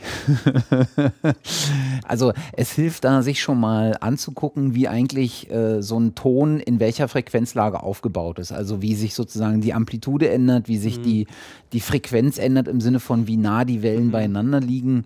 Das hilft. Und ähm, es gibt ein ganz gutes Buch, äh, das das einigermaßen verständlich erklärt, wie ich finde. Ist, glaube ich, sogar der Klassiker von Thomas Görne. Ähm, Mikrofone in Theorie und Praxis. Ist also meines Erachtens hätte es ruhig noch ein bisschen unterhaltsamer geschrieben werden können, aber er erklärt es sehr verständlich und er geht halt dadurch, dass er das Buch so schön von vorne aufbaut, die Theorie bereitet, hast du hinten in den Einsatzszenarien dann immer wieder den Rückblick äh, auf das Theoriebett. Das ist schon ganz, ganz gut gemacht und das ist auch für jemanden, der jetzt nicht unbedingt Tontechnik studiert oder sowas, durchaus ein Werk, mit dem er was anfangen kann. Habe ich so schlecht erklärt? nee, nee, nee aber es ist nee, halt einfach, wenn du... kannst auch sagen, also da guck nee, nee, äh, Also äh, du hast ja sozusagen zwei Bedeutungsebenen, auf mhm. denen du das erklären kannst. Du kannst das ähm, auf, der, auf der Ebene der Physik erklären, mhm. ne? Also wie halt diese Wellen funktionieren und wie das mit der Absorption funktionieren. Und das ist halt sehr abstrakt und äh, ich habe halt immer das Problem äh, und frage mich dann immer, ja, aber warum werden denn hohe Töne eher absorbiert? Ne, und mhm. deswegen da, da sozusagen das Verständnis zu äh, hinzubekommen, äh, das ist, glaube ich, ähm, nicht so einfach. Und da ist sowas zum Beispiel äh, das ja. Buch äh, auch ganz, ganz gut. Also es hat mir zumindest ähm, da durchaus weitergeholfen. Gut, dann haben wir die Kugelcharakteristik. Äh, Kugelcharakteristik ist, äh, findet man so im Einsatz äh, ganz, ganz oft zum Beispiel bei äh, Journalisten, die draußen unterwegs sind, die ähm, so viel mit Atmo machen. Ne? Also wo du dann nicht nur denjenigen, wenn du ein Interview hast oder sowas, nicht nur deinen Gegenüber ganz gezielt aufnimmst und versuchst alles andere als Störgeräusch auszublenden, sondern du nimmst halt das, was derjenige gegenüber sagt, auf und hast halt links und rechts noch das Vogelzwitschern, das Auto, was vorbeifährt. Also es, du nimmst ganz viel von dem Raum mit auf, in dem du dich befindest. Ähm, jetzt haben wir noch eine zweite Art von Charakteristiken, nämlich äh, die Richtcharakteristiken. Genau, das sind die Druckgradientenempfänger. Ja. Das heißt, die sind... Äh, die haben, beziehungsweise ich fange jetzt mal anders an, die haben eine Richtwirkung. Ja. Das heißt, die sind gerichtet und nehmen nicht von allen Seiten gleich stark das Signal auf. Ja. Ähm, warum macht man das? Zum Beispiel, wenn ich ähm, Schlagzeug aufnehmen will, ja. Snare aufnehmen möchte, will ich nur das Snare-Signal haben und nicht den ganzen, ich nenne es mal Müll, ringsherum. Ja. Das will ich alles gar nicht hören, sehen. Irgendwie wird das sehen im Nachhinein. Aber äh, Und dazu wird halt eine andere Charakteristik gebraucht als eine Kugel, ja. die von allen Seiten gleich aufnimmt, was ich ja gar nicht will. Ich will ja nur das Snare-Signal haben oder bestmöglichst nur das Snare-Signal haben. Deswegen nützt, würde mir eine Kugel da nie unbedingt was nützen. Ja. Deswegen hat man auch andere Charakteristiken entwickelt, unter anderem halt die Niere, weil die halt so ein bisschen nierenförmig halt aussieht, ja. die nach hinten äh, sehr unempfindlich ist oder beziehungsweise gar kein Signal aufnimmt. Ja. Und vorne das ganze Signal aufnimmt oder in gleicher Lautstärke nimmt. Ja. Und zu den Seiten eine Absenkung der Lautstärke.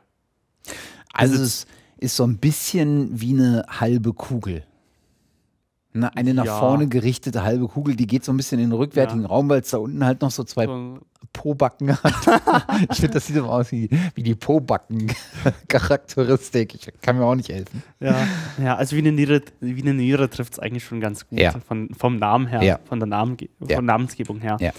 Und dann gibt es halt abgewandelte Formen davon. Mhm. Also so eine breite Niere, genau. die halt noch ein bisschen breiter unten drum ist. Da, fehl, da fehlen dann die Pobacken, sondern das ist dann auch noch richtig gerundet. Ja. Ist dann auch, ja. Genau. Gibt es dann halt die, die Superniere, mhm.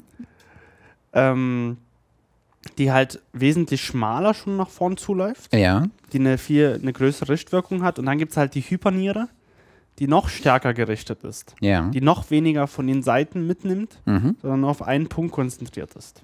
Beachtlich finde ich, dass die Hyperniere und die Superniere ja wenig von den Seiten mitnehmen, dafür aber wieder ein bisschen mehr von direkt hinten mitnehmen. Ja. Das finde ich irgendwie bemerkenswert. Ich weiß auch nicht, wieso. Also pff, auch. Ist aber auch im Buch von Thomas Görne erklärt. Mhm. Da bin ich auch letztens mal drüber gestolpert. Entschuldigung. Entschuldigung. Ähm. Genau, dann gibt es noch die acht. Genau, sozusagen die, die Ausgangsform von so einer Hyperniere und Superniere, sozusagen, die zu beiden Teilen gleichermaßen nach vorne und direkt nach hinten Ach, ja. aufnimmt, aber in den Seiten wenig. Wenig. Ja. Ähm, wo wird denn so eine Acht verwendet? Zum Beispiel könnte man die gut verwenden, um Gespräche aufzuzeichnen. Wenn man so in Dialog steht. Stimmt. Und wenn wir jetzt zum Beispiel in unserem schönen Tisch hier ein Mikrofon in die Mitte stellen würden, eine acht hätte als Charakteristik, ja.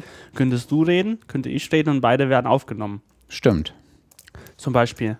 Ich habe sogar, glaube ich, ein eins, was eine achter ja. Charakteristik hat. Und jetzt können wir zu- zurück auf dem Bändchenmikrofon gehen. Ja. Dadurch, dass halt ähm, dieses Aluminiumplättchen, was ich vorhin gesagt habe, zwischen den zwei Magneten ja. eingeklemmt ist, nenn ich mal, kann, kann man auch noch von vorne und von hinten ja. äh, Schall hinzuführen, sag ich mal. Oder das Schall kann nur von vorne und von hinten eintreffen und das Plättchen halt zum Schwingen bringen. Und deswegen hat, haben Bändchenmikrofone die Charakteristik einer acht. Ergeben, die automatisch. Durch, automatisch, die durch die Bauweise halt ergibt. Da mhm. halt dieses, da die zwei Seiten quasi be- dort keinen Schall eintreffen kann, weil die Dauermagneten dort im Weg sind. Ja.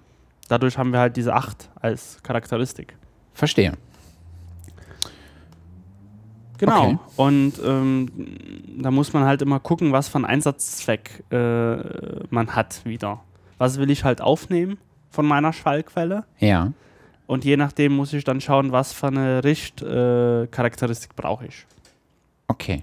Du hast jetzt hier noch einen äh, Begriff reingeschrieben, mit dem ich nicht so richtig was anfangen kann. Interferenzempfänger. Genau. Ähm, das ist quasi äh, das Interferenzrohr. Das ist ja. quasi ein, ein Richtrohrmikrofon, ja. wie wir das schon kennen, halt von verschiedenen Situationen, vor allen Dingen bei äh, Interviews auf der Straße.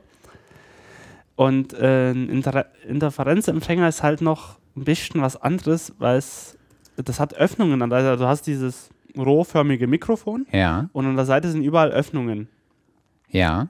Quasi überall ist es noch mit einer Membran ähm, versehen. Oder das ist auch mit einem Stück der äh, Mikrofonmembran. Und wenn dort Schall überall eintritt, an diesen Interferenzlöchern, kommt es auch zu Auslöschungen.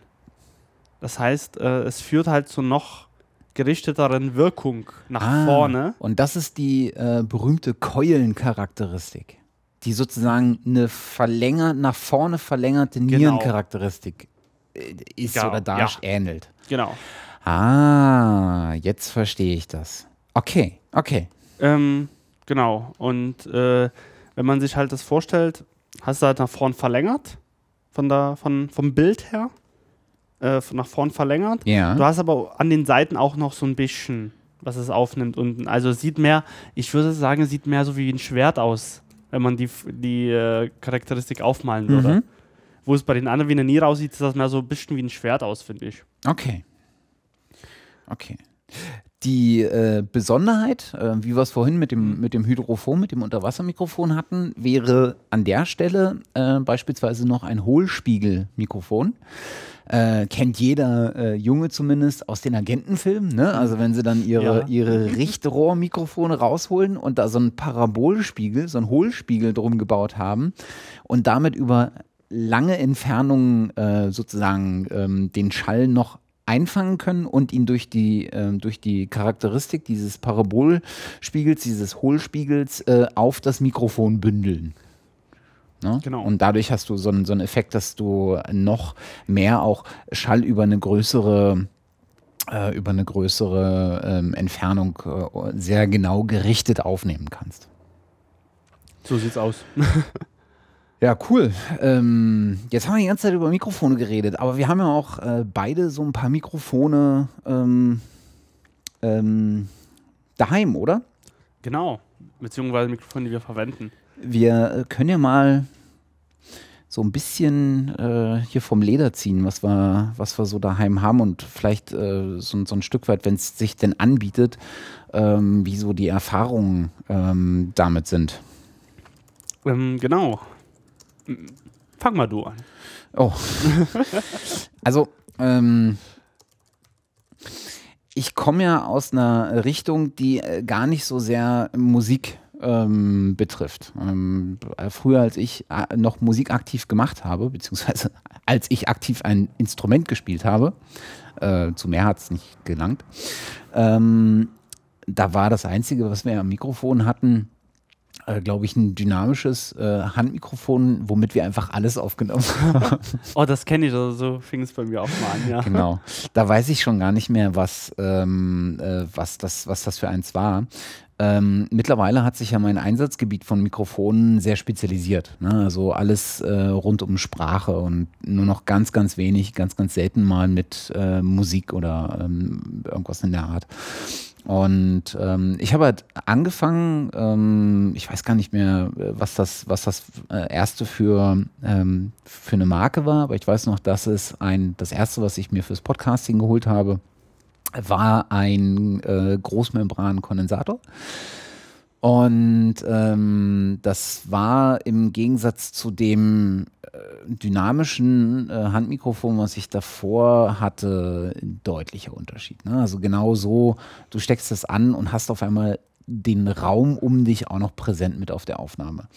Und ähm, dann habe ich mich so ein bisschen äh, nach oben gearbeitet. Ich glaube, ich habe mit einem A K G irgendwas angefangen. Das habe ich aber schon gar nicht mehr.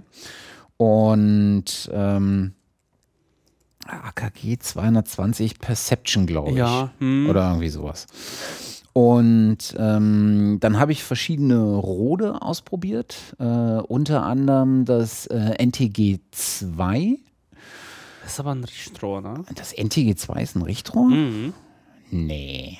Äh, warte. Das, also, wenn ich, also. Das, das prüfen wir hier live nach. Äh, N T G zwei. Äh, du meinst bestimmt das N T zwei A wahrscheinlich, oder? Äh, warte. Ich muss es sehen. N T, N T zwei A, nein, das meine ich auch nicht, dann meine ich das N T eins. eins A, okay. Ja, genau das. Äh, genau, dann bin ich zum äh, Rode N T eins A gewechselt und ähm, Rode fand ich da schon ziemlich cool und äh, dachte aber, ich probiere noch ein bisschen was anderes aus.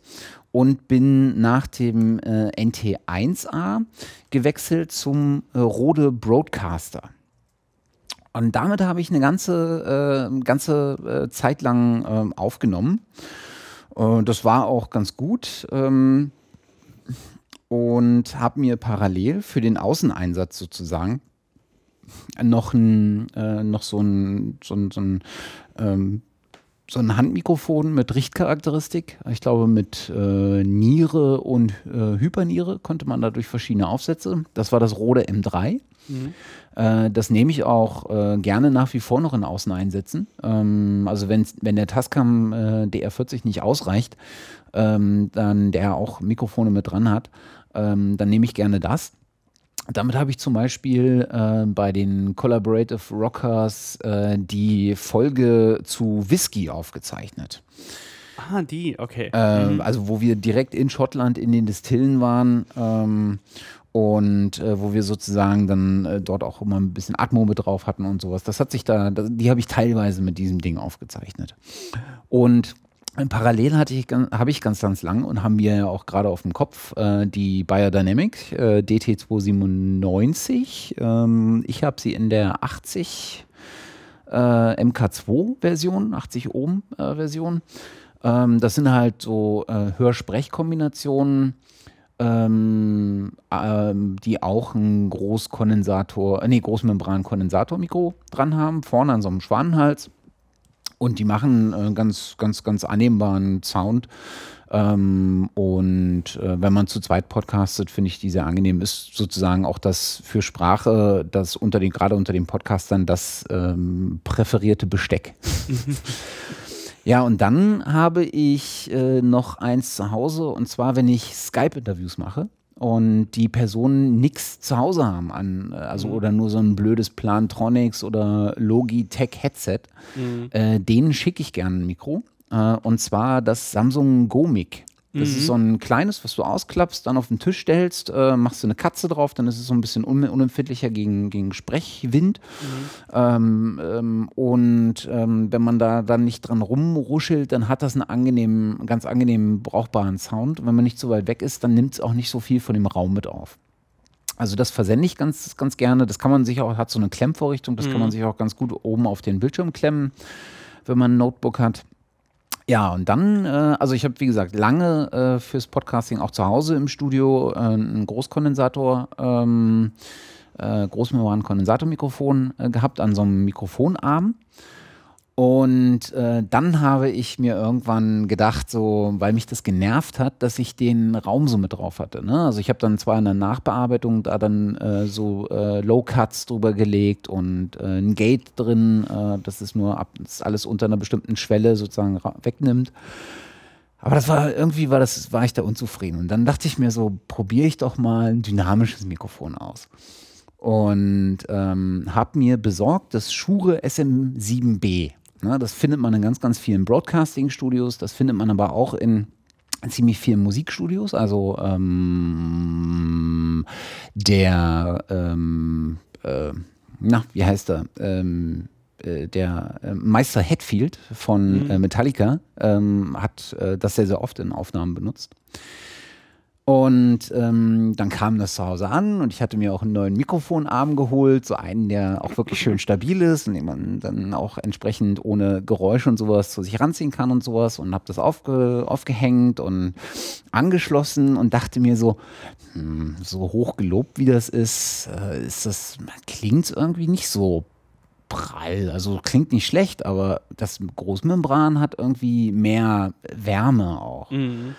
Ja, und dann, bis ich irgendwann feststelle, dumm wie ich bin, natürlich wieder keine Bedienungsanleitung gelesen und das Ding nur von vorne angeguckt, drehe das so rum und sehe, oh, da hinten sind da noch Einstellungen, die ich vornehmen kann, wo du kannst sozusagen äh, die, den Ansprechwert dort einstellen, mhm. ne? Und sozusagen äh, ist wie so eine Art Low-Cut. Haben, haben ja. ganz viele Mikrofone, wenn du einen Low-Cut von zehn Dezibel einstellst, dann ist es ein bisschen abgesenkt und sowas, und da kannst du es ein bisschen kombinieren, hast du zwei Schalter. Und ich probierte da ein bisschen rum und auf einmal kam ich in eine Einstellung und es war wie der Himmel. Es ging richtig so, ein, so eine grüne Wiese mit Blumen auf und es duftete ganz herrlich und so.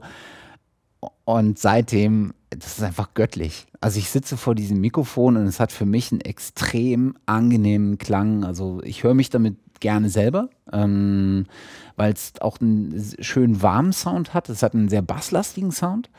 Äh, finde ich ähm, zumindest.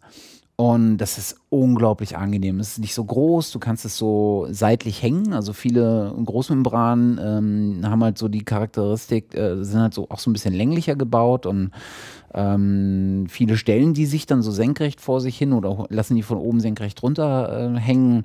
Und ich finde das ganz gut, wenn es einfach direkt auf mich gerichtet ist. Was ich ganz merkwürdig finde, weil manche Bauarten, auch das Rode zum Beispiel, das Rode N T eins A, äh, das hat, wenn du es direkt auf dich richtest, sozusagen den Stab auf dich richtest, hat es genau an der, an der Stelle, wo du reinsprichst, diese Naht, wo mhm. der Korb vernäht ist. Ja. Was ich ganz merkwürdig finde. Und das irritiert, hat mich halt jahrelang irritiert. Und äh, mit dem Shure S M sieben B bin ich jetzt im Himmel angekommen, so lange, bis ich mir einen Neumann leisten kann. Obwohl ich finde, dass Neumann nicht unbedingt so gut klingt, aber es ist halt alles Geschmackssache. Äh, kommt wahrscheinlich auch darauf an, welches und in welchem Einsatzgebiet es du ha- hast. Ich will einfach eins haben, äh, weil ich äh, echt, äh, Mikrofonen kann ich total was abgewinnen. Und so ein schönes Neumann aus den achtzigern, ähm, ja. späte achtziger, so ein, okay, so ein ja. Broadcasting-Einsatz, das hat halt auch was. Das kommt halt in so einer schönen Box. Na, egal. Ja, also, es, Hauptsache die Box. Aber genau, genau. Also da ist, ähm, ich habe da halt auch viel ausprobiert und ähm, mhm. bin da noch lange nicht am Ende, aber mit dem Shure bin ich jetzt sehr, sehr zufrieden. Das ist schon echt, das macht richtig Spaß. Also ich freue mich jedes Mal, wenn ich davor sitze. Ja, das darf man ja auch, wenn ja. man sich was so Schönes ähm, geholt hat. Genau, der Nachteil ist halt, dass es nicht besonders günstig sind. Also die sind alle nicht so wahnsinnig günstig, dass, ähm, also bis auf das Rode M drei, äh, weil es halt ein, ähm, auch eins ist, was eher so für den Außeneinsatz ähm, gedacht ist. Aber die Beyerdynamic Headset, die kosten zweihundertachtzig, glaube ich, inklusive Kabel pro Stück. Ähm, das A K G, äh, A K G zweihundertzwanzig, da bist du so mit hundertzwanzig, glaube ich, dabei. Ich glaube, ja. Also ähm, das N T eins kostet auch so in dem Dreh, hundertzwanzig, hundertvierzig. Das Broadcaster kostet dann schon über dreihundert, glaube ich. Und das Shure vierhundert irgendwas, vierhundertzwanzig oder sowas. Das S M B? Das S M sieben B. Das genau. S M sieben B. Genau. Ja, ich gucke gerade nach. dreihundertvierundsiebzig aktuell. Oh, sehr schön. Es ist gesunken im Preis. Ach, verdammt, das ist doch elend. Ich wollte es jetzt gar nicht so sagen. Genau. Wie es halt so ist, ne? Aber ähm, das kann ich, äh, wie gesagt, äh, sehr, sehr empfehlen. Das äh, macht echt äh, Spaß. Ja, äh, was hast du denn so im Mikrofonschrank zu Hause? Ja, ähm, was ich halt äh, gerne nutze, ähm, sind, äh, ist die Sennheiser-Serie für Drums, also E neunhunderteins, E neunhundertvier, E neunhundertfünf. Ja. Für unterschiedlichste Schlagzeug halt Aufnahmen. Gerne nutze ich auch äh, die Rode N T fünf. Das sind zwei Kleinmembraner. Mikrofone, kommt glaube ich auch als Perschen, wenn ich mich Was? nicht irre. Rode N T fünf? N T fünf, ja. Das ist diese Stereo, äh, die du auch auf so, auf so, auf so einer Schiene, auf Schiene einer Stereo-Schiene ah, okay. platzieren kannst. Ähm, sehr geeignet für äh, Overhead-Aufnahmen von Schlagzeug zum Beispiel. Ja. Äh, was sind, entschuldige, wenn ich nochmal frage, ja. die Sennheiser, das sind Grenzflächenmikrofone, ne? Nicht nur. Das, das neunhunderteins ist ein Grenzflächenmikrofon. Okay. Ja. Die neunhundertvier sind speziell für Toms. Ja. Was mit ist einer das? Klemme. Dynamisch. Das sind dynamische. Ne? Und das neunhundertfünf ist speziell für Snare und ist halt auch ein, ähm, oder nicht nur für Snare, auch für Gitarren, Amp-Abnahmen, aber auch ein dynamisches Mikrofon. Ah ja, okay. Mhm, mh. Was ich auch noch gerne verwende, ist das Microtech M neunhundertfünfzig. Ja. Das ist ein Großmembrankondensatormikrofon und das hat so einen tollen Klang und das kannst du für alles Mögliche verwenden. Egal ob Gesang, egal ob Streicher, ob Overheads, ob äh, was weiß ich nie was. Also das ist sehr vielfältig einsetzbar. Okay, habe ich noch nie vorher gehört. Ist, ähm, also, also Microtech G F L. Ja. Und das ist, glaube ich, auch eine Was Koch- kostet das? Ja, das kostet halt was. dreizehnhundert Euro? Naja, wir haben ja nie über Preise gesprochen, aber, aber, aber das, dafür klingt es halt auch danach. Alter Falter, das ist schon, das ist mal ein richtig amtlicher Preis. Aber es ist noch die Hälfte von dem Neumann U siebenundachtzig. Okay. Das würde das Doppelte kosten. Ja. Ist ein Großmembran aber, äh, und hier steht in Transistortechnik. Genau.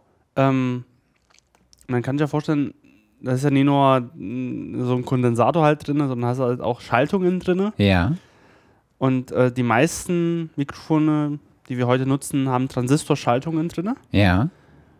Hat einen, ich sag, manche würden sagen, relativ kalten Sound. So, mhm. relativ...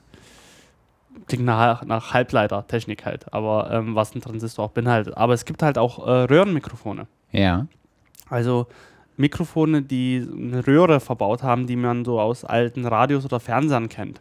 Ja, also dieselbe äh, Unterscheidung haben wir ja tatsächlich auch äh, im Bereich zum Beispiel von Gitarrenverstärker, ne? Wo haben du wir auch Transis- Transistorverstärker mhm. hast, die auch genau dasselbe haben, da bin ich nämlich gerade mhm. drauf gekommen, äh, eher so den Ruf haben, nicht so richtig warm zu klingen und die Röhren, die halt ne, so einen satten, kreischenden mhm. Sound, aber f- so einen vollen Sound geben. Genau, ähm. Da streiten sich aber auch irgendwie die Geister immer. Ja. Ähm, die einen sagen, oh Röhre, es ist für mich alles. Und die anderen sagen, es ist total überbewertet. Mhm. Wie es genau auch hier Röhrenkompressoren, Röhren-E Qs gibt. Äh, gibt es da alle möglichen Varianten davon. Ja. Ähm, aber ich finde, es hat auch schon was. Ich habe halt auch Plugins, die so einen Röhren-Sound emulieren. Ja. Ähm, für die Summe zum Beispiel nehme ich die gerne. Weil die halt doch so ein bisschen das Anzerren und Röhren fügen noch Obertöne hinzu.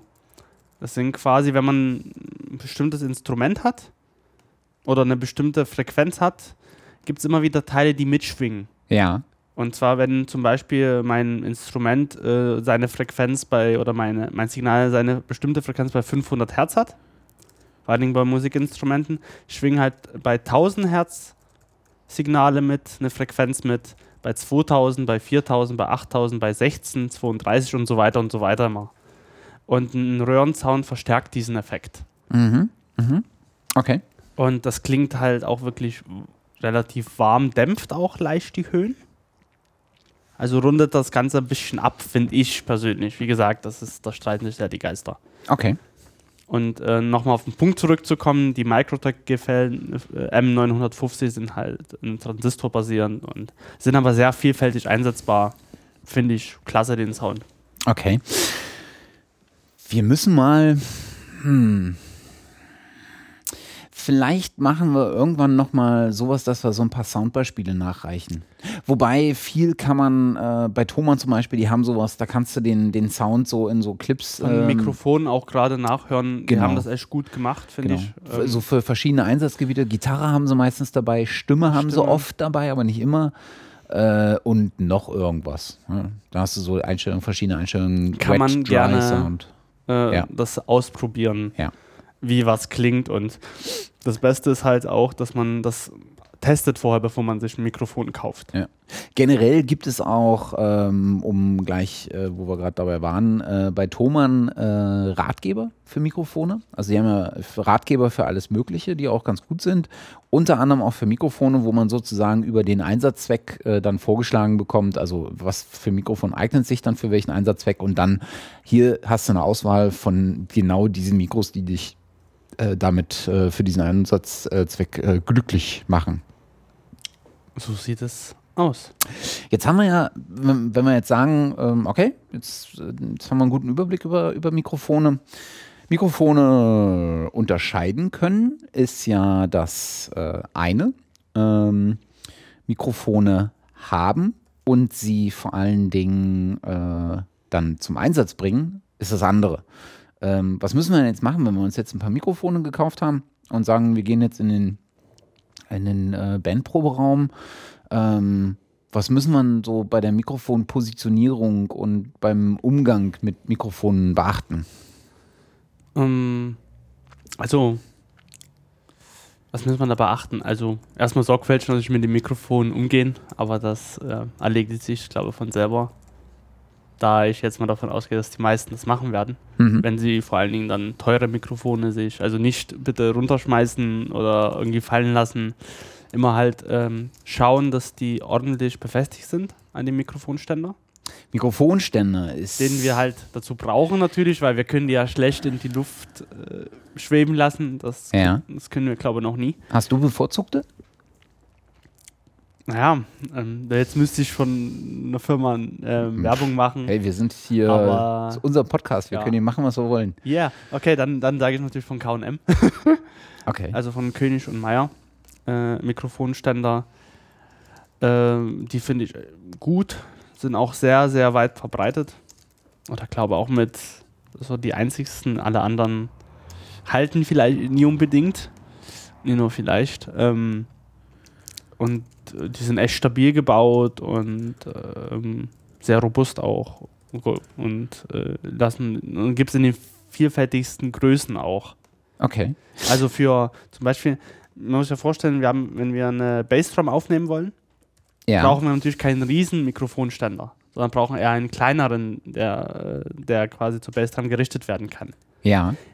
Hingegen wir für Overheads, also die Mikrofone über dem Schlagzeug, einen relativ großen Mikrofonständer brauchen. Ja. Oder wenn wir halt Streicher aufnehmen wollen. Und wir brauchen halt natürlich auch Zwischengrößen, also dementsprechend gibt es auch die unterschiedlichsten Größen von Mikrofonständern. Okay. In meinem Fall ist ja, ähm, also beim, beim, beim äh, Podcasting ist ja die Wahl ähm, des Mittels gar nicht so sehr Mikrofonständer. Bei mir sind es ja eher Mikrofonarme. Ne? Mhm. Und ich habe lange den äh, Rode P S eins A ähm, gehabt. Das ist äh, der Mikrofonarm von Rode. Der hat den Vorteil, im Gegensatz, wenn man da irgendwie welche von König und Meyer nimmt, ähm, Äh, finde ich, hat der ein relativ hohes Traggewicht. Ähm, ist nicht, nicht so riesig groß, aber hat dadurch ein schönes Traggewicht. Also kriegst auch schwere Mikrofone da mit Spinne dran befestigt. Mhm. Spinne, müssen wir auch noch äh, zu kommen. Ähm, und äh, jetzt bin ich aber dazu übergegangen und habe mir die Luxusversion äh, uh. geholt. Und zwar einen Yellowtech Mika.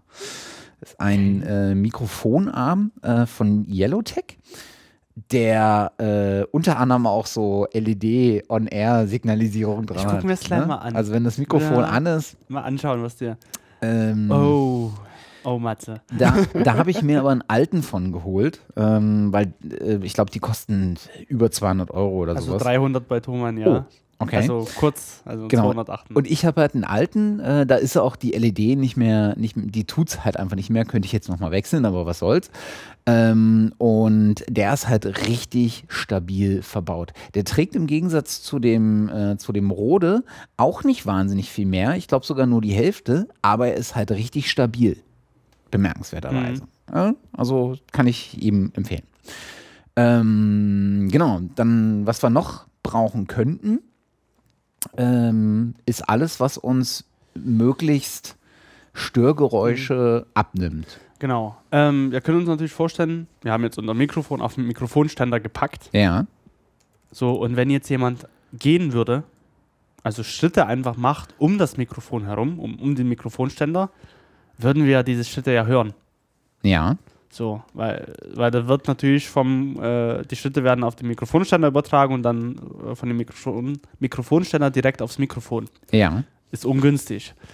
Deswegen gibt es halt äh, Mikrofonspinnen, quasi so ein spinnenartiges Geflecht, wo man das Mikrofon reinhängen kann, mhm. was quasi äh, diese Schwingungen ausgleicht mhm. von äh, Geräuschen, von Trittgeräuschen vor allen Dingen. Und somit äh, die, äh, das Mikrofon entkoppelt vom Boden ist. Ja. Oder von, von, von, dem, von dem Mikrofonständer. Genau. Also es ist üblicherweise so eine Aufhängung, so ein Gerüst, wo du äh, über Gummizüge ähm, das Mikrofon in eine Halterung schraubst und die Halterung, die das Mikrofon ähm, dann festhält, ist auf diesen Gummizügen gelagert und die gleichen sozusagen alles an, an Bewegung aus und dadurch auch, wenn du gegenstößt oder irgendwie sowas, hast du wesentlich weniger äh, Schall, der sich durch die Materialien in, das, in die Mikrofonmembran fortsetzt. Das ist also ein echt, äh, echt schönes, äh, schöne Erfindung. Auf jeden Fall. Ja. Ähm, Dann gibt es natürlich den Popschutz. Sehr wichtig. Sehr wichtig. Ähm, warum heißt er so? Ähm, es gibt, wenn man, es kommt von der Sprache her, dass wir halt äh, P- und B-Laute, die, sind, die nennen wir auch äh, explosiv oder pl- Laute. Plosiv, also, genau. Oder Plosivlaute. So P, B. Mhm. Die haben, ähm, die haben so einen relativ Anteil von hohen, äh, von tiefen. Oder Tiefenanteile mit drin. Mhm. Und dann halt so. Bäh. Ja, vor allen Dingen, so was halt passiert ist, man, man also die, die Laute ähm, formt man ja, indem man die Lippen aufeinander, aufeinander presst mhm. und öffnet, indem man, oder in dem Moment, wo man sie sozusagen auseinander nimmt, Äh, entweicht sehr, sehr viel Luft mit vergleichbar hohem Druck.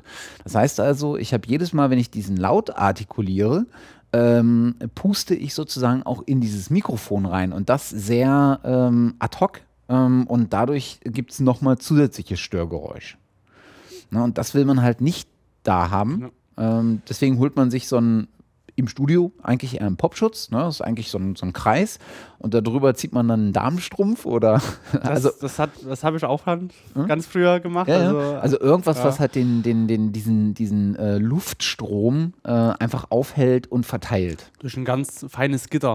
Genau, Stoff genau. zum Beispiel. Weil es darf halt nicht die Schallwellen äh, mhm. brechen oder großartig aufhalten, sondern es darf halt nur den, den, den, äh, diesen Luftstrom zurückhalten.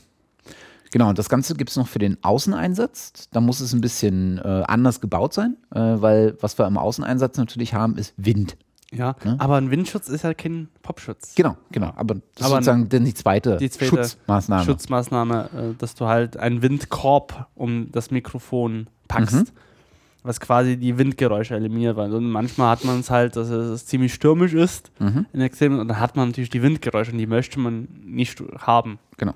Sieht man ganz, ganz oft im Fernsehen, da hängt dann so eine tote Katze, die sich im Mikro festgebissen hat. Ja, die daran irgendwie genau. äh, ihr Leben lassen muss. Nein, aber die heißt halt tote Katze, weil sie so fellförmig halt genau. ist. Sieht halt so aus, als ob du das Mikro ganz weit in eine Katze geschoben hast. Und die oh. da, naja, egal.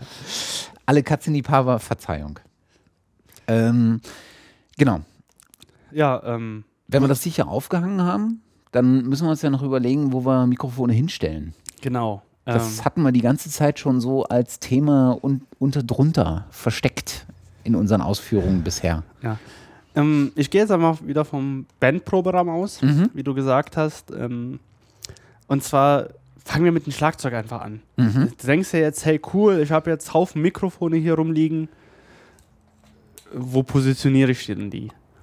So, und dann muss ich mir halt Gedanken machen, was sind, also was für Instrum- einzelne Instrumente habe ich beim Schlagzeug mhm. und was möchte ich von denen aufnehmen. Mhm. So.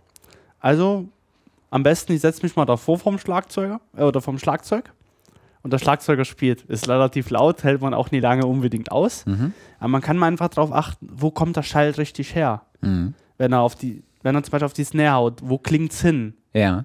Und dann wird man feststellen, hey, das Snare klingt nach oben ja. und das Snare klingt nach unten, weil wir unten ja auch ein Fell haben. Ja. Also muss ich mir überlegen, okay, ich brauche also ein Mikrofon oder ich brauche zwei Mikrofone, die einmal den Schall von oben ja. einfangen und einmal den Schall von unten. Ja. Und dann muss man sich halt überlegen, hey, das ist das Fell, wo positioniere ich das hin zum Fell? In die Mitte des Felles oder mehr am Rand? Ja. Ähm, und da kann man einfach ausprobieren. Wenn man es mehr zum Rand positioniert, hat man viele... hat man einen relativ knackigen Sound mhm. mit vielen hohen Anteilen. Mhm. Wenn man es mehr zur Mitte des Felles positioniert, hat man relativ, hat man einen, einen tiefen Anteil mit dazu, mhm. der quasi noch ein bisschen Fülle dem Ganzen gibt. Ja. Und so kann man das mit allen Trommeln erstmal grundsätzlich machen. Weil in der Mitte schwingt die Membran der Tom mehr, Hier, mehr genau. oder legt einen größeren Weg in der Schwingung zurück als am Rand, wo sie wieder befestigt ist. Genau, also am Rand haben wir natürlich, kann die Membran äh, keine tiefen Ja. Schwingungen nachvollziehen, ist ja. nicht zu träge. Ja. Also, aber für hohe Frequenzen super geeignet, weil die schnell ja. schwingt. Und in der Mitte haben wir halt die Trägheit der Membran, die langsam schwingen kann und dadurch halt natürlich einen tiefen Anteil mit dazu packt, so ein mhm. Signal. Mhm. Ähm, das gleiche mit der Bassdrum zum Beispiel. Man kann natürlich auch so machen, wenn man ein Mischpult hat, ein kleines analoges Pult, man kann das Mikrofon vorher anschließen, mhm. das Mikrofon in die Hand nehmen, der Schlagzeuger spielt und ich höre per Kopfhörer einfach hin mhm. und bewege das Mikrofon vor den Trommeln. Hm. Und wenn ich dann sage, hey, das, so muss das hin, so gefällt mir der Sound am besten, okay. muss ich mir das merken, Mikrofonständer nehmen und draufpacken. Kein schlechter Tipp. Ähm, äh, vorweg hätten wir vielleicht noch sagen sollen, äh, wir sprechen jetzt erstmal nur über die Positionierung der Mikrofone, das heißt, unsere Instrumente haben wir schon positioniert, ne? Ja. Weil als alles wir steht natürlich die Frage, aus, ja. wo tust du das alles hin? Ähm, dazu übrigens noch eine Empfehlung. Es gibt von dem, von einem der Typen, ich weiß gar nicht, ob Produzent oder Bandmitgliedern von äh, Technotronic mhm. oder was, Tocotronic? Weiß Tocotronic nicht so genau. wahrscheinlich. Ähm, mhm. Ein äh, so ein kleines äh, kostenloses Büchlein. Was sich darum ähm, oder was sich dem widmet, wie ich denn eigentlich meinen Proberaum zum Beispiel einrichte, was ich damit, also wie ich ihn herrichte, aber auch wie ich ihn einrichte äh, und wo ich die Perso- äh, wo ich die ähm, ähm, wo ich die Instrumente beispielsweise positioniere. Das Buch ist von Moses Schneider und äh, nennt sich Das etwas andere Handbuch. Und kann man sich kostenlos runterladen. Und ich finde es extrem cool. Ähm, ich habe es hier gerade. Äh, der Berliner Produzent und Ingenieur Moses Schneider hat unter anderem mit Beatsticks, Tocotronic, Dendemann, Fehlfarben, äh, Tee, Raumschmiere, Kretor und Turbostart zusammengearbeitet. Also der Mann weiß, wovon er redet. Und das Buch ist halt auch wirklich ganz cool. Ist wirklich so ein kleines Heft. Kann man sich kostenlos im Netz laden oder kaufen als äh, dann gedruckte Variante. Äh, wir verlinken das mal und da lohnt sich es auf jeden Fall rein zu, äh, rein zu schnuppern. Genau, so sieht's aus. Entschuldige, okay. Äh, weiter mit den Drums und der Mikrofonpositionierung. Ähm, so, jetzt wo war ich denn? ah, du hattest ähm, äh, gesagt, äh, dass wir ja. bei einer Tom von oben und genau. von unten und hm? ähm, genau, also wo geht, wo ist meine Schallquelle? Und wo geht mein Sound hin? Das sind also eigentlich die zwei Fragen, die ich mir stellen muss. Und das ist halt bei jedem Instrument, Instrument unterschiedlich so. Beim Schlagzeug halt gucken wir, hey, äh, Sound geht von dem Snare nach oben und nach unten. Äh, Toms geht's nur nach oben. Mhm. Bassdrum kann man halt gucken, klingt, reicht ein Mikrofon, ein Mikrofon draußen, ja. an, direkt an der Rückwand der Bassdrum. Oder brauche ich halt, oder will ich den Klang innerhalb der Bassdrum einfangen? Zum Beispiel bei Metal. Ja. Was so ja dein Thema mehr ist. Warum auch immer. Nein, aber. Nee, Quatsch. Ich bin total musikaffen. Ähm, nee, aber das lohnt sich das zum Beispiel halt zu sagen, ich platziere das Bassdrum-Mikrofon innerhalb der Bassdrum direkt ja. an dem Fell. Verstehe. In der Innenseite quasi. Mhm. Damit man diesen extremen Kick hat. Diesen mhm. Kick nochmal betont. Mhm. Mit dem entsprechenden Mikrofon, was vielleicht diesen Kick nochmal betont. Mhm. Da hat man halt diesen knackigen Kick für eine Metal-Aufnahme zum Beispiel. Ähm, und das kann man halt durch diese Methode in Analogpult stecken, hören einfach, mehr bewegen und, das, und da sagt man sich, hey, hier klingt's gut, das gefällt mir. Mhm. So kann man das positionieren. Ähm, Wenn ich jetzt einen Drummer habe, der mitsingt, brauche ich ja auch noch ein Gesangsmikrofon. Wenn wir bei den Ärzten sind quasi, da. Das so, haben ja durchaus viele Bands. Also ja. selbst im Metal-Bereich mhm. hast du ganz, ganz viele, die noch ein Mikro und die dann bei okay, dem im ähm, Chorus oder sowas mit einspringen. Ich würde es so machen, also jetzt von meiner Herangehensweise, ähm, würde ich nur das Schlagzeug einmal aufnehmen mhm. und dann im Nachhinein nochmal den Gesang vom Drummer machen. Ah ja, live ist dann wiederum was anderes. Live ist wieder eine komplett andere, aber von der Studiosituation würde ja, ich es äh, lieber einzeln machen. Ja, ja, ja. ja. Für die Sauberkeit der Stimme, weil man, weil du wirst dann trotzdem auf der Gesangsaufnahme irgendeine Einflüsse von dem Schlagzeug haben. Ja. Und jetzt stell dir vor, du müsstest das Ganze schneiden und musst irgendwie nochmal die ja. Snare verrücken und ja, da klingt aber die Snare noch mit in der Gesang. Okay, wir hören auf. Das ja. ist, das äh, ist nie so äh, die okay. Variante. Ähm, nicht so schön. Also für die, für die, für die Toms, alles, was ich so von mhm. oben nehme, mhm. da nehme ich, oben kann ich ja ruhig Kondensatormikrofone nehmen, richtig? Oder Toms auch, sind sehr laut. Achso, da würde ich dann auch, auch dynamische nehmen. Dynamische Mikrofone ja. oben. Für die Snare unten, unten zum Beispiel, äh, lohnt es sich, ein Kondensatormikrofon zu nehmen, damit du den Teppich die, äh, ein, gut einfangen kannst. Ja. Den du bei Aber der Snare wenn, hast. Wenn ich ein Kondensatormikrofone unten an der Snare positioniere, äh, läuft mir da nicht die, äh, die Bassrolle mit rein? Die Bassdrum? Mhm. Weil die unten ja auch sehr viel Wucht entwickelt. Die steht ja auf dem Boden, ist ja das ja. tiefste. Äh, mhm. ähm, ja, aber ähm, man kann ja auch wegschneiden mit einem Low-Cut im Nachhinein. In der Postproduktion mhm. kann man auch einen Low-Cut setzen oder beim Mikrofon an sich. Mhm. Man muss dazu sagen, beim bestimmten Mikrofon kannst du einen Low-Cut schon im vorne, vorne reinsetzen. Ja.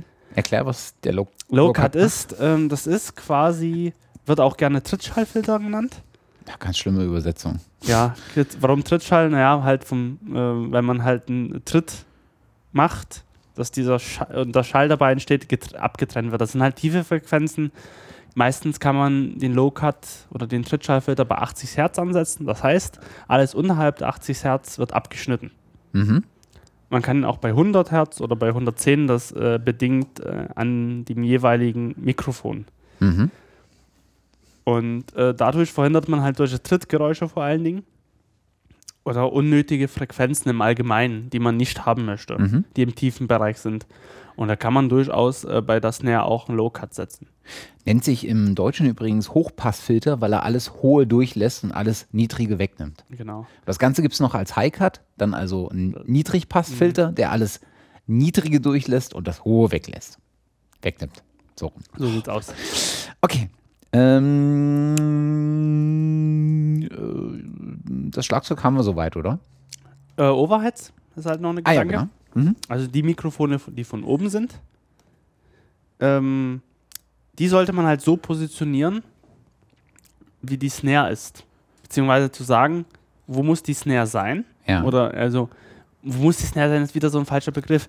In Europa oder in der, in der Welt ist am meisten verbreitet, dass die Snare in der Mitte ist.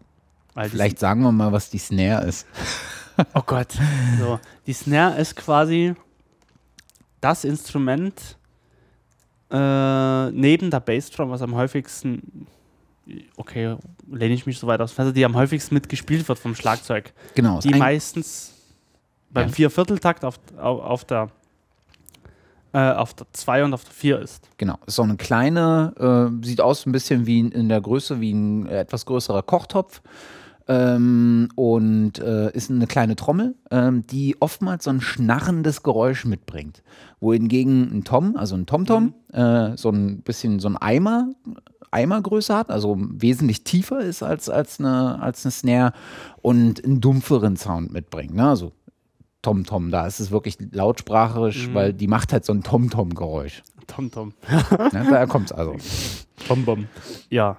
Genau. Ähm, und ähm, die ist ja im Klangbild, sage ich mal, äh, oder auch vom Schlagzeugaufbau relativ in der Mitte. Mhm.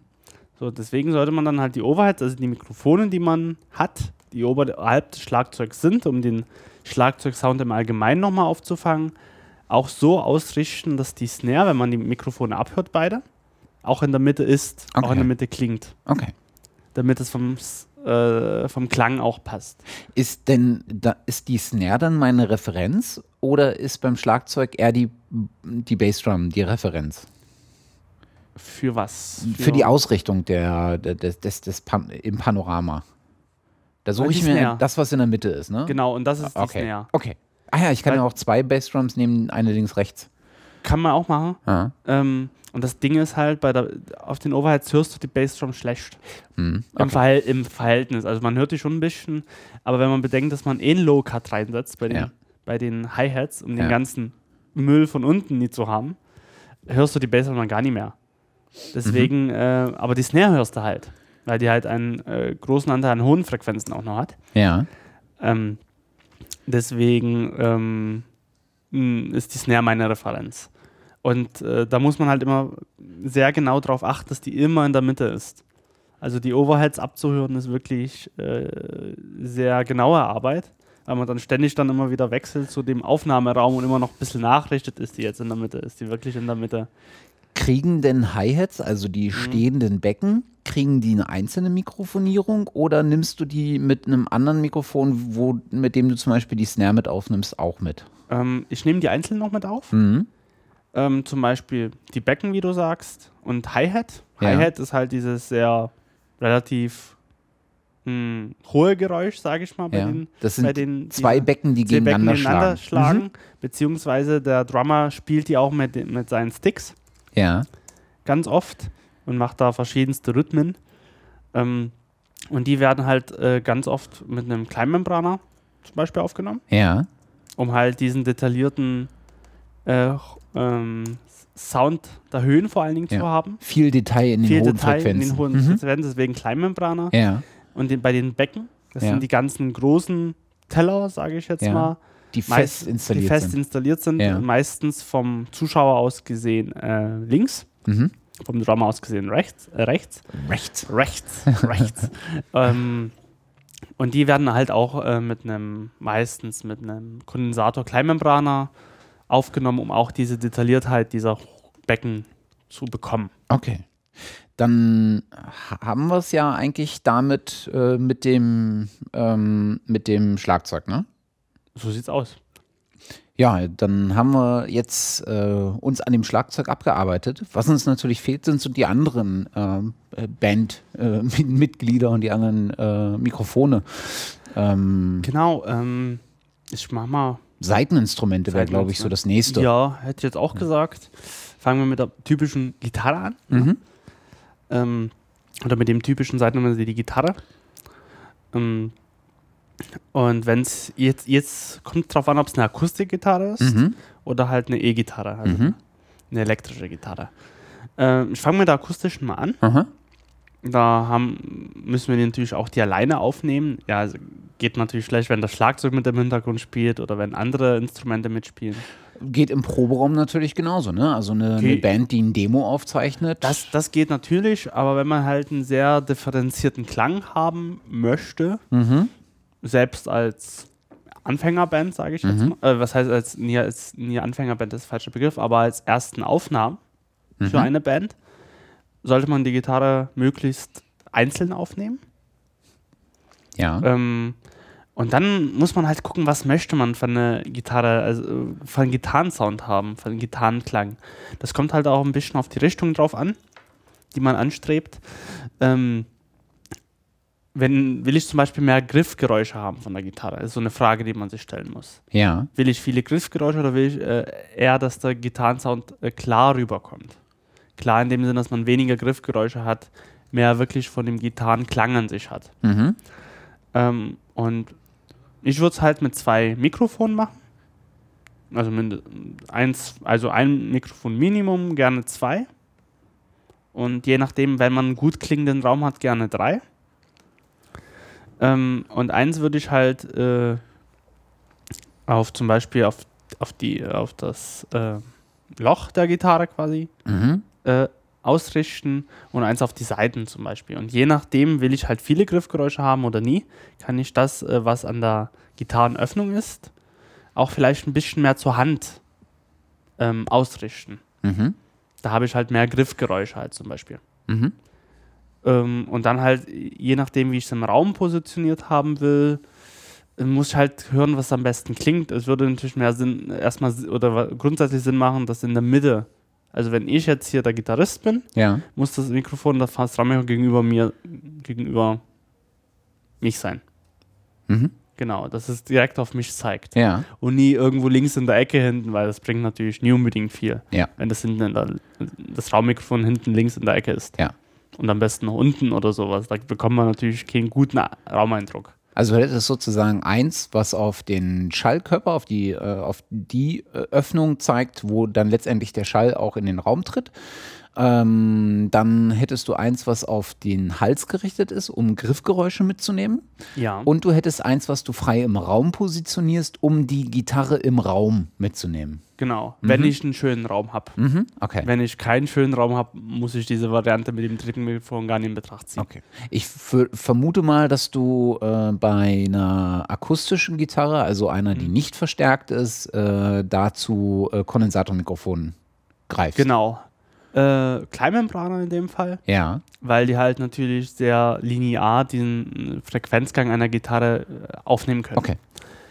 Gerne aber auch, wenn man welche hat, das habe ich zumindest selber noch nie ausprobiert, aber habe ich schon viel gesehen, äh, Bändchenmikrofone, weil die halt auch ein sehr lineares, lineares äh, Klangbild liefern. Ja. Das kann man auch äh, wunderbar für Gitarren verwenden. Okay. Wie ich so schon gehört habe. Mhm. Äh, von Aufnahmen. Ähm, ja, das ist zur Akustikgitarre zu sagen. Bei der E-Gitarre haben wir halt eine Verstärkung und haben halt eine Gitarrenbox an sich. Ja. Also wir haben einmal den reinen Verstärker und einmal die Gitarrenbox, wo halt unser Klang rauskommt. Ja. Ähm, und da muss man halt experimentieren sehr stark. Also man kann ein Mikrofon verwenden, man kann zwei Mikrofone verwenden und kann auch wieder drei Mikrofone nehmen. Mhm. Also ein Mikrofon muss man definitiv, wenn man es abnehmen, wenn man es von der Box, von der Gitarrenbox abnehmen möchte, ja. verwenden. Man kann natürlich auch sagen, ich gehe aus dem Verstärker direkt raus. Es gibt ja manchmal so ein Direct Out oder sowas ja. von der, vom Verstärker, wo ich dann direkt ins Pult gehen kann. Damit. Genau. Also was man, was man halt bei Gitarren äh, oftmals machen möchte, ist, wenn man aus dem Verstärker direkt rausgeht, nimmt man äh, dem so ein bisschen die Charakteristik die Verstär- äh, des Verstärkers nicht mit. Und manchmal möchte man die drauf haben. Ne? Also wenn man so einen schönen alten Fender spielt oder sowas, möchte man den Eigenklang des Verstärkers mit drauf haben. Und deswegen nimmt man den an der Box ab und ähm, ge- ginge, selbst wenn es die Möglichkeit gäbe, da direkt rauszugehen, äh, den Weg über die Box äh, und nimmt den Schall sozusagen wieder von der Box mit dem Mikrofon ab, äh, um halt diesen schönen, warmen, äh, z- leicht zerrigen Sound äh, mitzukriegen, den beispielsweise auch im Marsche oder sowas mitbringt. Mhm. Genau, also man kann auch heutzutage viel simulieren, muss man sagen. Genau, klingt alles nicht. Das ist wieder so ein religiöser Streit. Das ist ne? wieder so ein religiöser Streit. Ähm, deswegen wird halt oft so eine D I-Box dazwischen geschaltet ja. mittlerweile. Das, das heißt, man geht mit einem Instrumentenkabel von, von der Gitarre zur D I-Box, ja.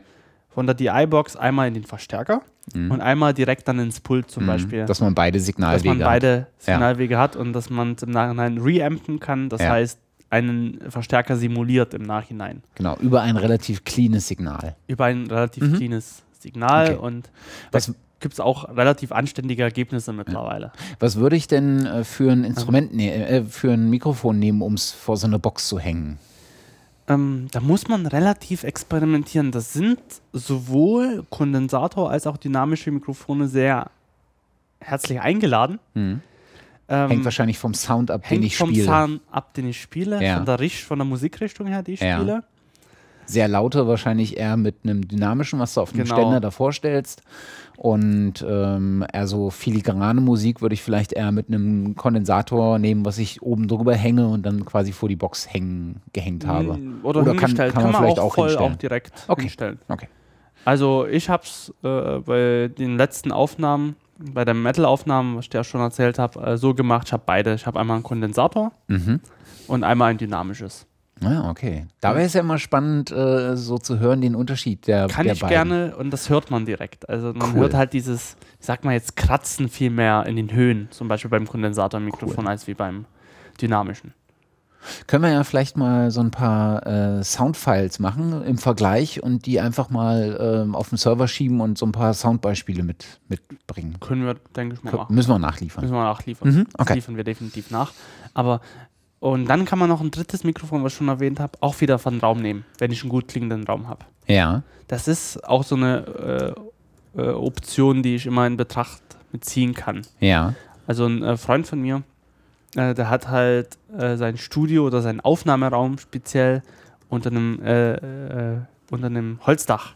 Ja. Und hat wunderschöne Holzdielen halt. Ja. Und das klingt halt wunderbar zum Beispiel.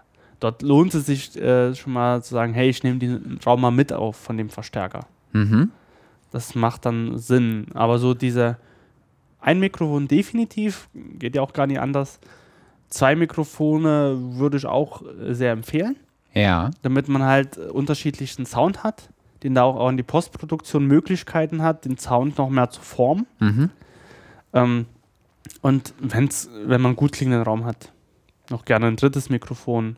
Man kann auch noch mehr Mikro, man kann es ja übertreiben. Also Klar. Sage, man kann Nach oben ist der Weg offen. Du kannst natürlich auch sagen, ich packe jetzt fünf Mikros davor. Ne? Also yeah. das ist jetzt absolut gar kein, man muss, was ich hier so erzähle. Das äh, kommt immer auch auf den äh, Soundingenieur. Erfahrungswerte, Bevorzugung, wie du es selber halt magst, deinen Sound. Ja, genau, also das ist ja auch das Schöne, dass man da keine vorgefertigte Routine irgendwie anwenden kann oder okay. sowas. Also muss man einfach äh, von seinen Erfahrungen ausgehen. Okay. Ja. Gibt es denn beim Bass was zu beachten? Oder behandelst du den wie eine Gitarre? Eigentlich wie eine Gitarre. Okay, also äh, auch, äh, es äh, wirkt sich sozusagen nicht aus, äh, dass, dass ja äh, tendenziell ausschließlich tiefe Töne oder sehr tiefe Töne, selbst wenn der Bass mhm. hoch gespielt, äh, gespielt wird, ist der Ton an sich ja eher tief. Ja, also man muss natürlich dann auch Mikrofone nehmen, die auch tief gehen. Ne? Ja. Man kann natürlich als Kind Mikrofone nehmen, die erst bei, ich übertreibe jetzt mal, bei zweihundert Hertz anfangen. Ja. Oder sowas, weil ja. da habe ich ja den Tiefbassbereich gar nicht mit. Ja. Obwohl ich ja Tiefbass ja einfangen möchte. Ja. Ähm, das muss man halt dann natürlich beachten. Okay. Aber sonst ist... Wenn ich jetzt in einem Proberaum stehe und Gitarre und Bass gleichzeitig in einem Raum habe, Mhm. und ähm, sozusagen und sogar noch ja die Drums auch noch mit in demselben Raum ja. habe und dann ein Demo mache, also alles in mein sechzehnkanaliges äh, äh, Mischpult reinnehme, mhm.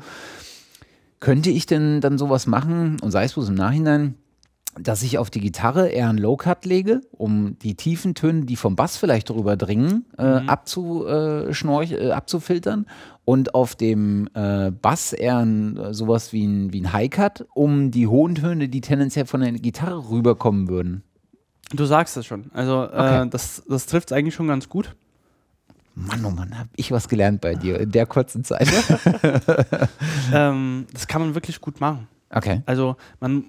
Ich würde erstmal auch empfehlen, wenn man, das muss ich dazu sagen, wenn man halt äh, vor allen Dingen die Gitarren aufnimmt, den Gita- in, äh, die E-Gitarre, den Verstärker auf eine Box oder auf eine Erhöhung stellen. Ja.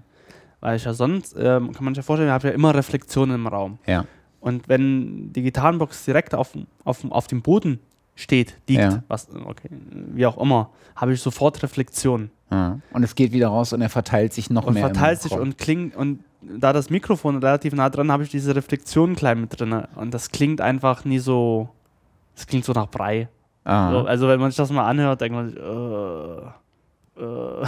Okay. Also finde ich absolut nicht schön. Hat man so eine Breigematsche und sowas. Deswegen auch immer, die, wird die Box, kann man auch gucken oder sehen in Studios, immer hochgestellt auf ja. einer Erhöhung ja. oder auch bei Live-Auftritten. Äh, hat man, okay, meistens haben auch die Boxen Rollen. Ja. Äh, und die sind schon erhöht. äh, dass man halt dieses Gematsche nie hat. Okay. Diesen, diese äh, diese Auslösch- Auslöschung, äh, Verstärkung und sowas. Das ist übrigens auch einer der Tipps, den Moses Schneider in, in, in dem Handbuch explizit erwähnt. Genau, also das ist wirklich okay. Ein Tipp, dass man es erhöht stellt. Beim Bass ist nie so schlimm, würde ich aber auch machen. Ja. Aber bei E-Gitarren ist es schon... Okay. Bleibt der Gesang, oder? Bleibt der Gesang. Proberaum, also haben wir die Situation, wenn die anderen mitspielen, es ist laut. Mhm. Und ich habe bei einer, einer Band auch noch viel mitgewirkt als Soundtechniker vor zwei Jahren, oh wie ich die Zeit vermisse. Ähm, und die haben dort, die haben es so maßlos übertrieben mit der Lautstärke. Also ich war dann immer so, up to eleven. So, und die haben hier äh, gerne von äh, Neil Young Like a Hurricane gespielt. Ja. Und der Gitarrist hat es geliebt, irgendwie so ein acht Minuten Solo hinzulegen. Ja. So, und das ma- ma- manchmal auch zweimal. Ja. Also, kannst du dir vorstellen, manchmal, ich glaube, die längste Demo-Version, die ich mal aufgenommen hatte, war, ging sechzehn Minuten. Okay. So, und bei der Lautstärke, bei der unglaublichen Lautstärke, aber die Ohren von denen scheinen noch ganz zu sein. Vielleicht sind meine auch empfindlicher oder keine Ahnung, ich weiß es nicht. Auf jeden Fall ging ich mit einem schönen Piepen dort immer raus. Ja. Das heißt, wir brauchen ein Mikrofon, das die Lautstärke ab kann. Ja. Und äh, nie unbedingt aufnimmt von den anderen Instrumenten. Bleibt ja nur eins. Bleibt ja nur eins, das dynamische Mikrofon. Genau. Zum Beispiel so ein Shure äh, S M achtundfünfzig, das ganz typisch ist. Ganz kurzer Exkurs, bevor du weitermachst. Mhm. Ähm, Prost übrigens. Zum Wohl. Ähm, euch auch, die zuhören. Mhm. Ich habe es ja verpasst, lange, lange verpasst, meine Ohren zu schützen. Also ich bin, pff, ich weiß gar nicht seit wann, aber schon äh, auf sehr vielen Konzerten gewesen und auch gern direkt vor der Boxenreihe und habe nie darauf geachtet, meine Ohren zu schützen. Es war immer, ich fand es immer irgendwie dämlich, da so Ohrenstöp- Ohrstöpsel oder sowas reinzunehmen. Mittlerweile finde ich es ähm, immer noch dämlich, ganz normale Ohrenstöpsel zu nehmen. Weil die mir einfach, die machen so einen muffigen Sound, die mhm. nehmen halt wirklich alles einfach weg und machen es einfach nur leise. Das will ich ja aber nicht haben. Ich will es natürlich leise haben, aber ich will Details noch erkennen können in der Musik. Und da kann ich jedem nur empfehlen, ein äh, bisschen mehr Geld in die Hand zu nehmen und äh, sich entweder Ohrenstöpsel anfertigen zu lassen. Das kostet so zwischen zweihundert bis dreihundert Euro. Also werden halt, wird das Ohr mhm. ausgegossen, wird die Form genommen und dann halt für besti- bestimmte Frequenzen einfach da äh, das, das ausgelegt. Oder es gibt äh, sehr vernünftige ähm, äh, Ohrenstöpsel, ich glaube von Alpina, wenn mich nicht mhm. alles täuscht, äh, die auch gar nicht so, äh, so teuer sind. Die kosten irgendwas um die dreißig Euro, vierzig Euro, sowas in dem Dreh. Und ähm, die finde ich extrem gut. Ähm, von der, ich gucke gerade mal, wie sie wie sie heißen, und ich finde sie bestimmt nicht. Alpine oder Alpin heißen sie. Ja? Also nicht Alpina, mit e, sondern mit E-Händen. Okay. Stimmt. Und zwar nennen die sich Alpine Music Safe Pro. Ähm, gibt's auch bei Thomann. einundzwanzig Euro achtzig kosten die. Und äh, die sind wirklich cool, weil die, ähm, die haben so verschiedene Einsätze. Du kannst also, äh, die haben verschiedene Filter und die verschiedenen Filter nehmen unterschiedlich viel dB weg. Und kannst also ein bisschen äh, austauschen. Und die haben so eine Traveler-Box dabei, äh, aus Metall, glaube ich. Das heißt, die sind auch noch sicher verpackt. Und äh, das, die Dinger sind halt wirklich richtig gut. Also die kann ich jedem empfehlen, weil ich habe es halt mittlerweile, höre ich auf, auf äh, beiden Ohren schon nicht mehr gleich viel, sondern habe halt irgendwie äh, rechts höre ich ein bisschen weniger und habe halt verminderte Hörleistung mittlerweile, was mich total annervt. Ja, das ist halt wirklich einfach schade und da hätte man mit Sicherheit ein bisschen mehr Vorsorge betreiben können. Das ist halt auch so die Sache, also ich war halt auch bei sehr lauten Veranstaltungen ja. der elektronischen Musik und dann übertreiben die es dort gern noch einen Tick mehr. Ja. Als bei mancher Rock-Veranstaltung. Und ähm, bei der, ich glaube, es war, es war nicht die erste gewesen oder die zweite oder sowas, war zwar extrem cool, aber ich hatte danach, ich glaube, ein, zwei Tage Ohrenfiepen. Mm. Was, äh, was nicht mal lustig ist. Das also, ist das, das ist, Nervigste. Das ist nervig, also wenn man es mal drei Stunden hat, okay, ne? Und dann ist es weg, aber bei mir war es ziemlich lange und Ähm, seitdem schütze ich mich absolut. Also ich gehe gar nicht mehr so weit vorne hin und bin so irgendwie im Mittelbereich und da bin ich echt glücklich. Oder beziehungsweise nehme da ein paar Ohrstöpsel mit, weil ich mir denke, es ist, wenn, wenn ich mir das jetzt versauere, mein Gehör, nicht nur, dass es von meinem Berufswunsch oder, oder meinem Beruf schädigend ist, ähm, sondern auch so, man macht sein Gehör kaputt, das hat man nur einmal und das lässt sich leider nicht mehr zurückholen, ja. Das Ganze. Gut, also schützt eure, euer Gehör. Äh, wir waren beim Gesang und bei der Entscheidung äh, zu dynamischen Mikrofonen. Genau, da sie halt ähm, relativ unempfindlich sind und mehr dran halt drauf reagieren, wenn der Sänger halt singt. Mhm. Was halt super ist für einen, Pro, für einen Proberaum. Mhm.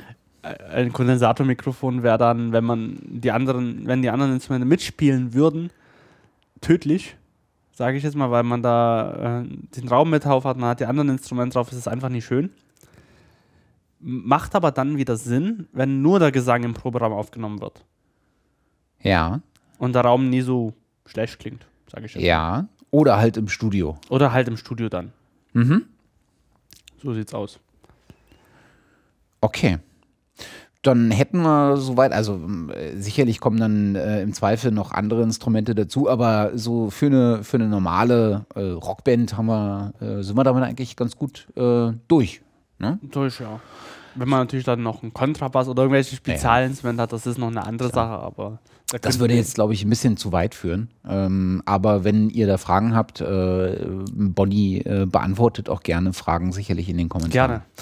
Ähm, du hattest noch was aufgeschrieben äh, in, in, in den, in den, äh, in den Vorbereitungen, äh, und zwar äh, den schalltoten Raum oder reflexionsarmen Raum. Das hast du aufgeschrieben, aber es ist, ist nicht so schlimm. Echt? Ja. Gut, dann lassen wir das weg. Gedanke. Nee, ähm, was sind denn tote Räume? Was würdest du denn sagen? Na, also ein toter Raum ist halt wirklich äh, einer, der, wo nahezu keine Schallreflexion innerhalb dieses Raumes auftritt. Ich würde sagen, den kriegt man aber in den seltensten Fällen hin, wenn man ihn überhaupt hinkriegt. Das meiste dürfte dann reflexionsarme Räume sein. Ne? Also jedes Studio ist äh, dahingehend ob zu, äh, um, optimiert, optimiert ja. ne? Mit irgendwelchen Diffusoren, äh, mit irgendwelchen Materialien, die schallabsorbierend sind, um möglichst wenig Reflexion in einem Raum zu haben. Genau, also äh, tote Räume. Ich war einmal letztes Jahr in der T U Berlin in mhm. einem äh, toten Raum. Das ist, die sind halt so aufgebaut, dass wirklich keine Reflexion, aber wirklich, also minimal, ja. nur bei bestimmten Frequenzen ja. noch minimale Reflexionen ja. auftreten. Man kann sich das so vorstellen, wenn man dort ist, man, hör, man hört keine Reflexion. Das heißt, wir können uns dort nicht orientieren in genau. dem Raum. Da ist keine Orientierung mehr ja. und nach einer bestimmten Zeit äh, kommt dein Gehör oder dein Gehirn gar nicht mit. Ja. Weil das ist natürlich immer gewohnt, hey, du hast immer Reflexion. Ist eine Fehlinformation. Also eine Fehlinformation. Nee, es ist keine Fehlinformation, ja. es ist eine fehlende Information. Und für das Gehirn so. Damit kann das Gehirn nicht mehr, das gar kriegt es nicht gepasst. Weil wir sind seit Geburt an immer mit Reflexion konfrontiert, ja. äh, konfrontiert und wir kennen das gar nicht anders. Ja. Und äh, dann deswegen darf man in solchen Räumen auch nie alleine sein. Weil es kann wirklich passieren, dass einem schlecht wird. Mhm. Das ist äh, durchaus möglich, weil, äh, weil man halt diese Orientierung gar nicht hat. Und das Gehirn kann sehr schnell mit überfordert werden. Man darf sich auch, glaube ich, nie länger als zwanzig Minuten in so einem Raum aufhalten. Mhm. Äh, und das ist sehr merkwürdig, mhm. in de, dort zu sein. Aber solche Räume werden halt zum Beispiel gebraucht, ähm, um Tests durchzuführen. Wie laut sind zum Beispiel Objekte?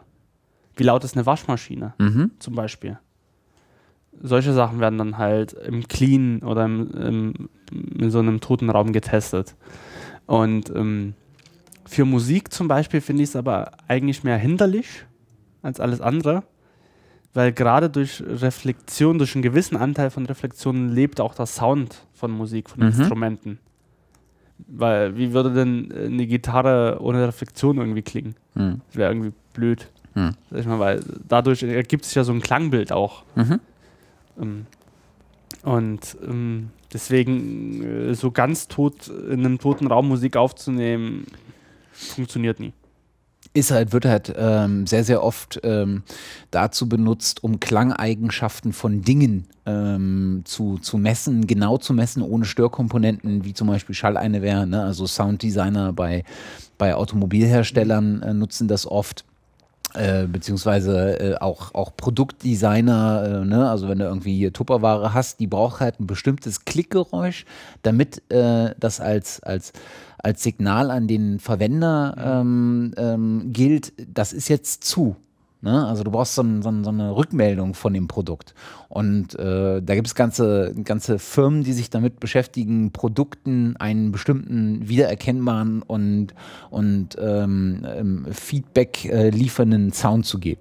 Ne? Und dafür mhm. werden, werden die ganz, ganz viel benutzt. Genau. Ich würde sagen, wir schließen damit mal unser erstes Teilthema ab, nämlich die Mikrofone. Äh, wer dazu mehr erfahren möchte, dem sei auch angeraten, mal beim Lautsprecher vom äh, Tim Pridloff in die Episode zwei zu gucken. Die handelt nämlich um den guten Ton. Und es gibt zwei Delamar-Folgen, äh, nämlich die Folge hundertneunundzwanzig, äh, die sich äh, um äh, das Thema Mikrofone kaufen dreht und mal so ein paar Grundlagen äh, bereitet. Und die Folge hundertdreißig, die sich äh, dann äh, mit expliziten Kaufempfehlungen auseinandersetzt. Das sei hier erwähnt. So, unser nächstes Thema, Matze. Ähm, Moment. Äh, ja, denn äh, dazu, äh, damit kommen wir äh, zum Thema Interfaces, denn wir brauchen ja irgendwie den Weg, wir müssen dem, äh, dem Signal, was wir jetzt aufgenommen haben äh, und in die Mikrofone getan haben, ja den Weg in die D A W äh, bereiten. Genau, ist quasi die Schnittstelle mittlerweile von dem elektrischen Signal in die digitale Welt. Mhm. Die Schnittstelle zwischen Mikrofon ähm, und unserer D A W. Mhm. Ähm, und da gibt es halt ganz unterschiedliche Möglichkeiten, so ein Äh, analoges elektrisches Signal in ein digitales Signal und andersherum zu wandeln. Ähm, genau, und es gibt erstmal so die Variante, die man so oft sieht bei, bei Mischpulten. Ich habe ein analoges Pult und kann quasi darüber hinaus sagen, hey, ich per U S B gehe ich in der Mitte in den Rechner. Mhm. Gerade bei vielen günstigen, aber auch mittlerweile bei teureren Varianten gibt es das, sagen, hey, ich, ich habe mein Mischpult, dort mische ich das von meiner Band, von in meinem Proberaum mhm. und will davon das abgreifen. Genau, ich habe ich hab eigentlich äh, ein, vor allen Dingen ein ähm, analoges Stereosignal, was ich äh, üblicherweise dazu benutze, um es an die Boxen auszugeben und kann halt zusätzlich ein digitales Signal ähm, an den Rechner abführen. Genau, und ähm, da gibt es halt aber auch wieder zwei Varianten. Mhm. Wie gar bei den günstigeren Interfaces ähm, kann ich nur die Stereosumme abgreifen. Mhm. Also quasi, ich muss es mischen auf dem Analogpult und so wie ich es gemischt habe, geht es in den Rechner. Ja. Es gibt aber halt auch noch die äh, andere Variante, die vor allen Dingen bei U S B zwei Punkt null erst möglich ist. Ja. Zu sagen, hey, ich will alle ein- Kanäle einzeln abgreifen. Ja. Ich will die einzelnen äh, in den Rechner schicken. Genau, und da kommen wir erstmal zu den, ich glaube, wir müssen aber erstmal die Frage beantworten, bevor wir da weitermachen, was ist ein Audio-Interface eigentlich? Und es gibt halt so eine Unterscheidung, ob es nur ein Wandler ist, ja. ein, ein analog-digital, digital-analog-Wandler oder ein Audio-Interface. Mhm. Und äh, weißt du, was der Unterschied ist? Zwischen den zwei Sachen?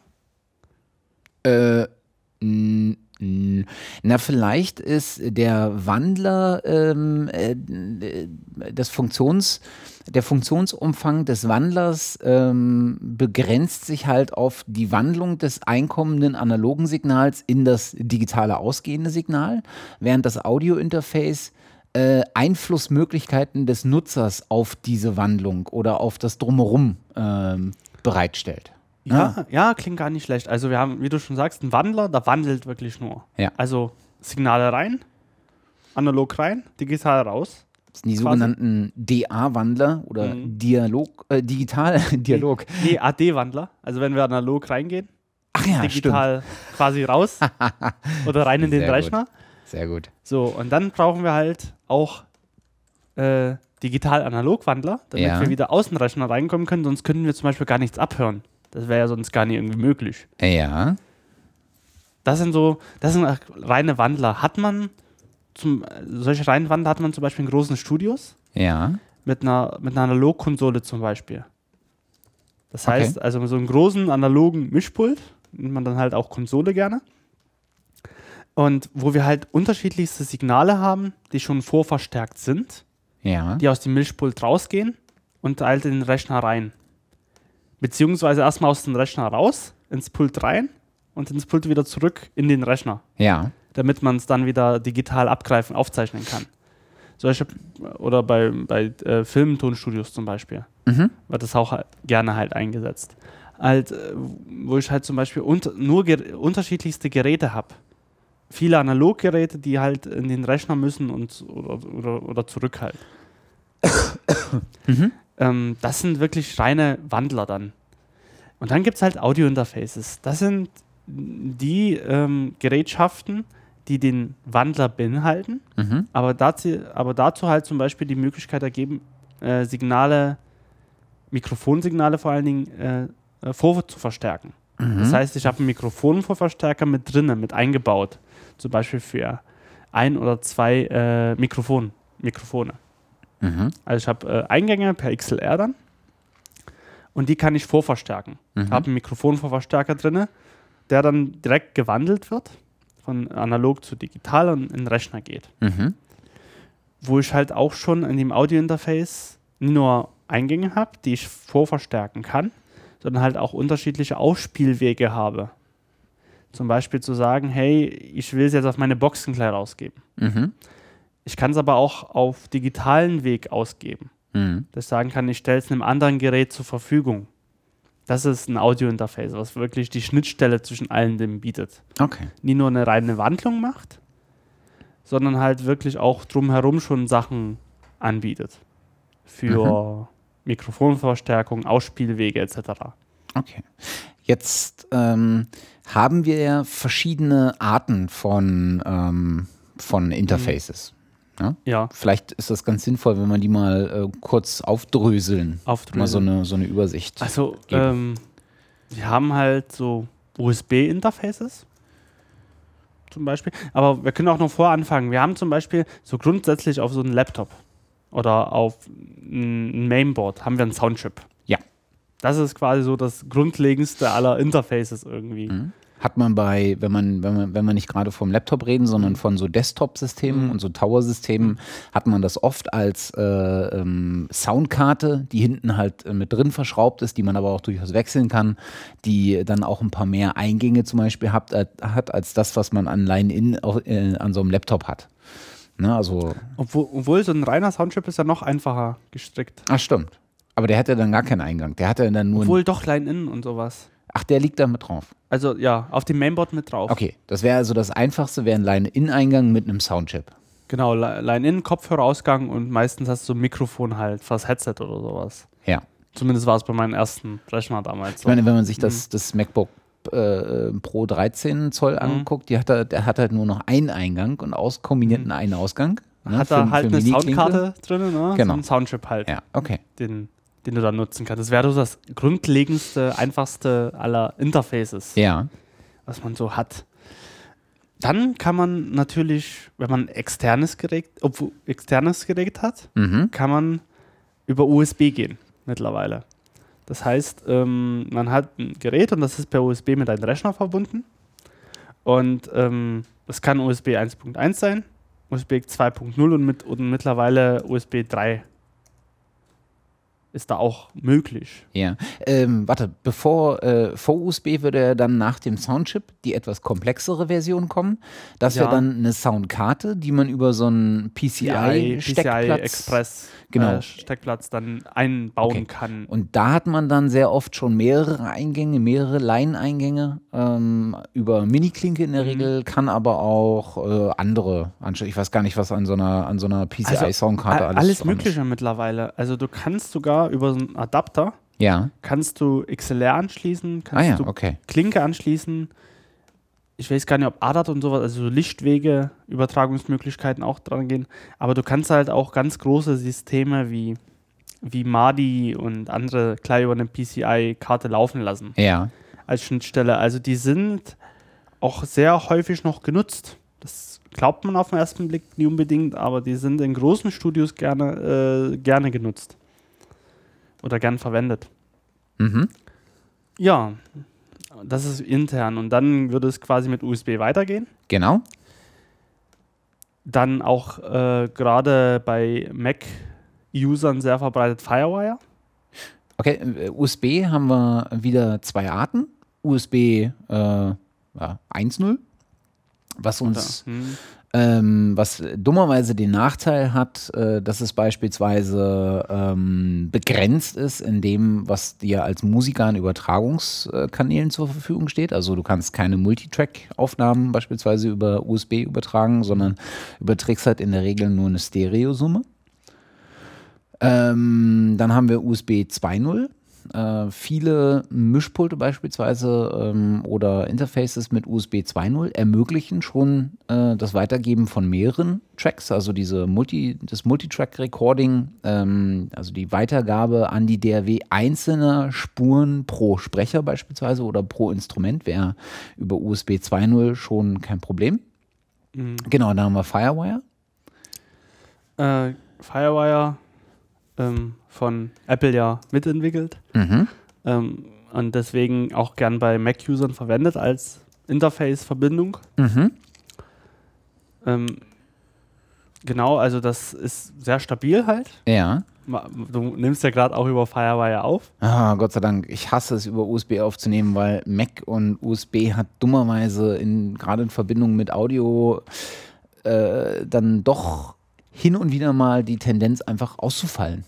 Oder abzubrechen. Da muss ich mal äh, was sagen. Ja. Und zwar habe ich von mittlerweile seit, nein, seit einem Jahr nie, aber seit letzten Jahr, Mitte letzten Jahres, äh, das R M E Fireface U C. Ja. Was nur mit U S B betrieben, betrieben wird. Ja. Und ich bin mit, in Kombination mit meinem MacBook sehr zufrieden damit. U C oder U C X? U C. U C X ist die Firewire-Variante, ne? Ja, das hat sowohl U S B als auch Firewire.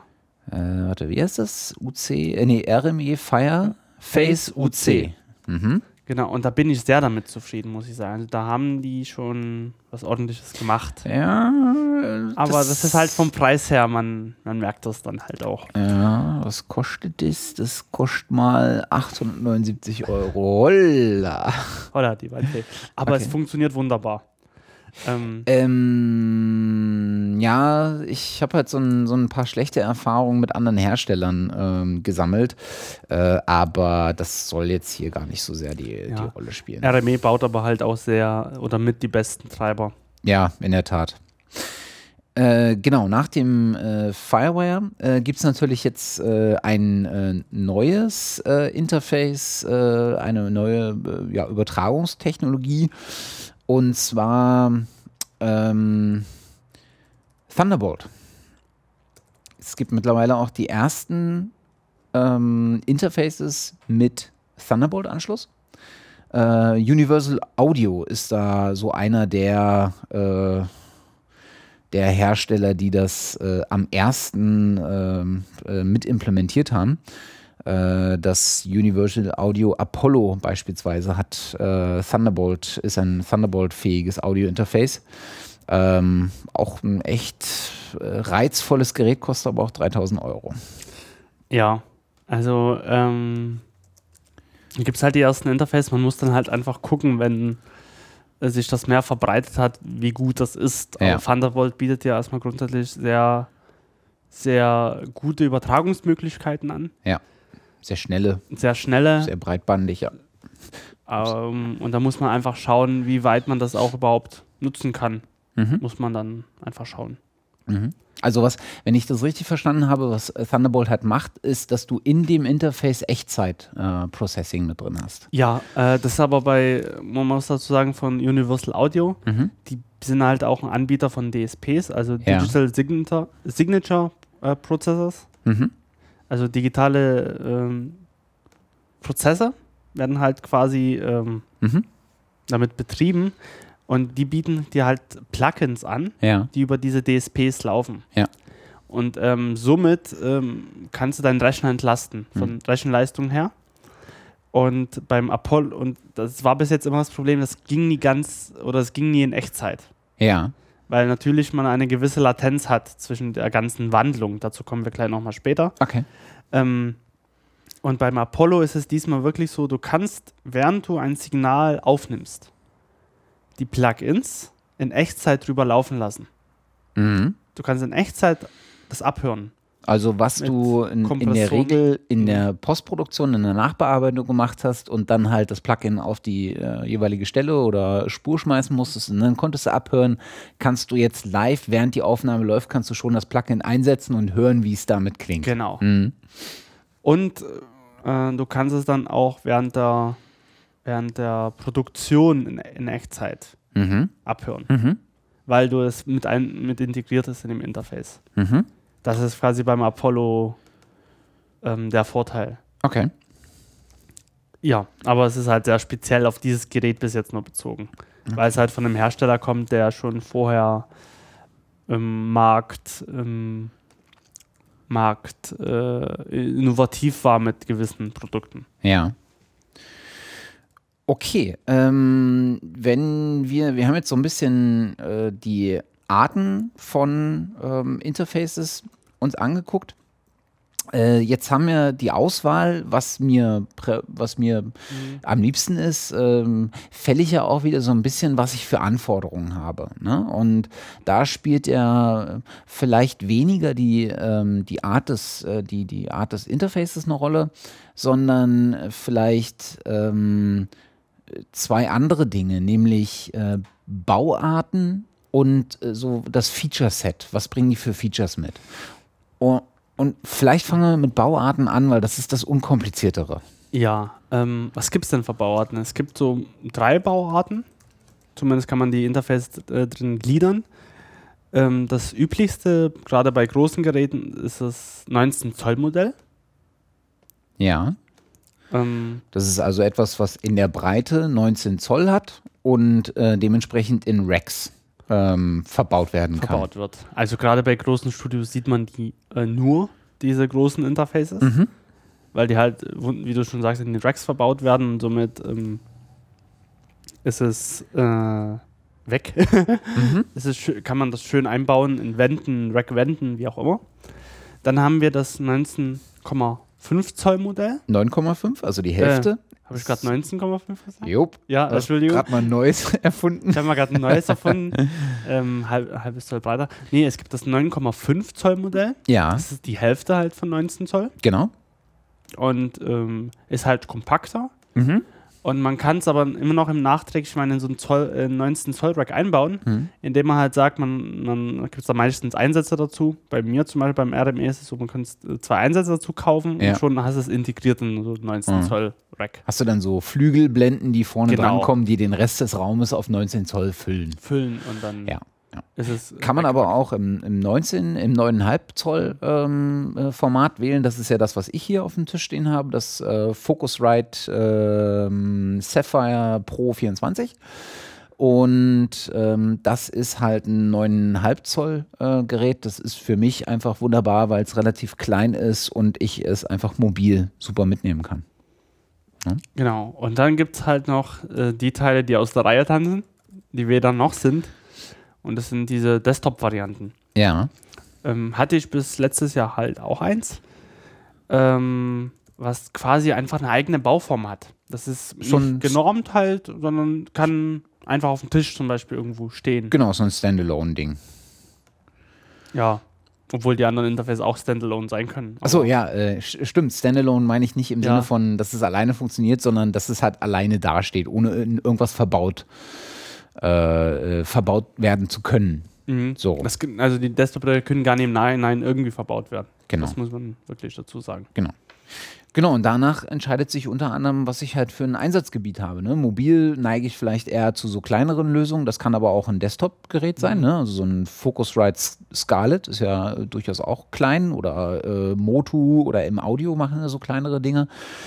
Ähm, neunzehn Zoll Varianten wähle ich definitiv im Studio, oftmals im Proberaum, äh, definitiv auf Tour, weil ich die schöne mobile äh, Racks äh, und, und Cases und sowas verbauen kann. Und ähm, da muss man halt so seine, seine, ähm, seine Wahl treffen, äh, gemäß der Bauart. Was dann äh, noch entscheidend ist, ist natürlich, äh, und das, äh, da wird's dann äh, halt wirklich auch ähm, sehr individuell, ähm, ist das Feature-Set, was, was so äh, Audio-Interfaces mitbringen. Und das ist halt auch sehr breitbandig. Ja. Ähm, oder sehr breit gefächert auch, das Feature-Set, was haben kann. Was es haben muss, wenn du, und das haben die aber in der Regel, ist eine Phantomspeisung. Wenn du Mikrofoneingänge halt hast. Weil ohne Phantomspeisung kannst du halt keine Kondensatormikrofone betreiben. Ist ungünstig. Es gibt aber auch diverse, die keine Phantomspannung mitbringen. Also nicht diese achtundvierzig Volt bereitstellen. Mhm. Ähm, ne? Line sechs hat da welche, die mhm. für Gitarre und Mikro gedacht sind. Ne? So ein, so ein, so ein, sozusagen so ein kombinierter X L R und äh, Kling- Großklinke-Eingang, ähm, ähm, der halt aber nicht mit Strom versorgt werden kann.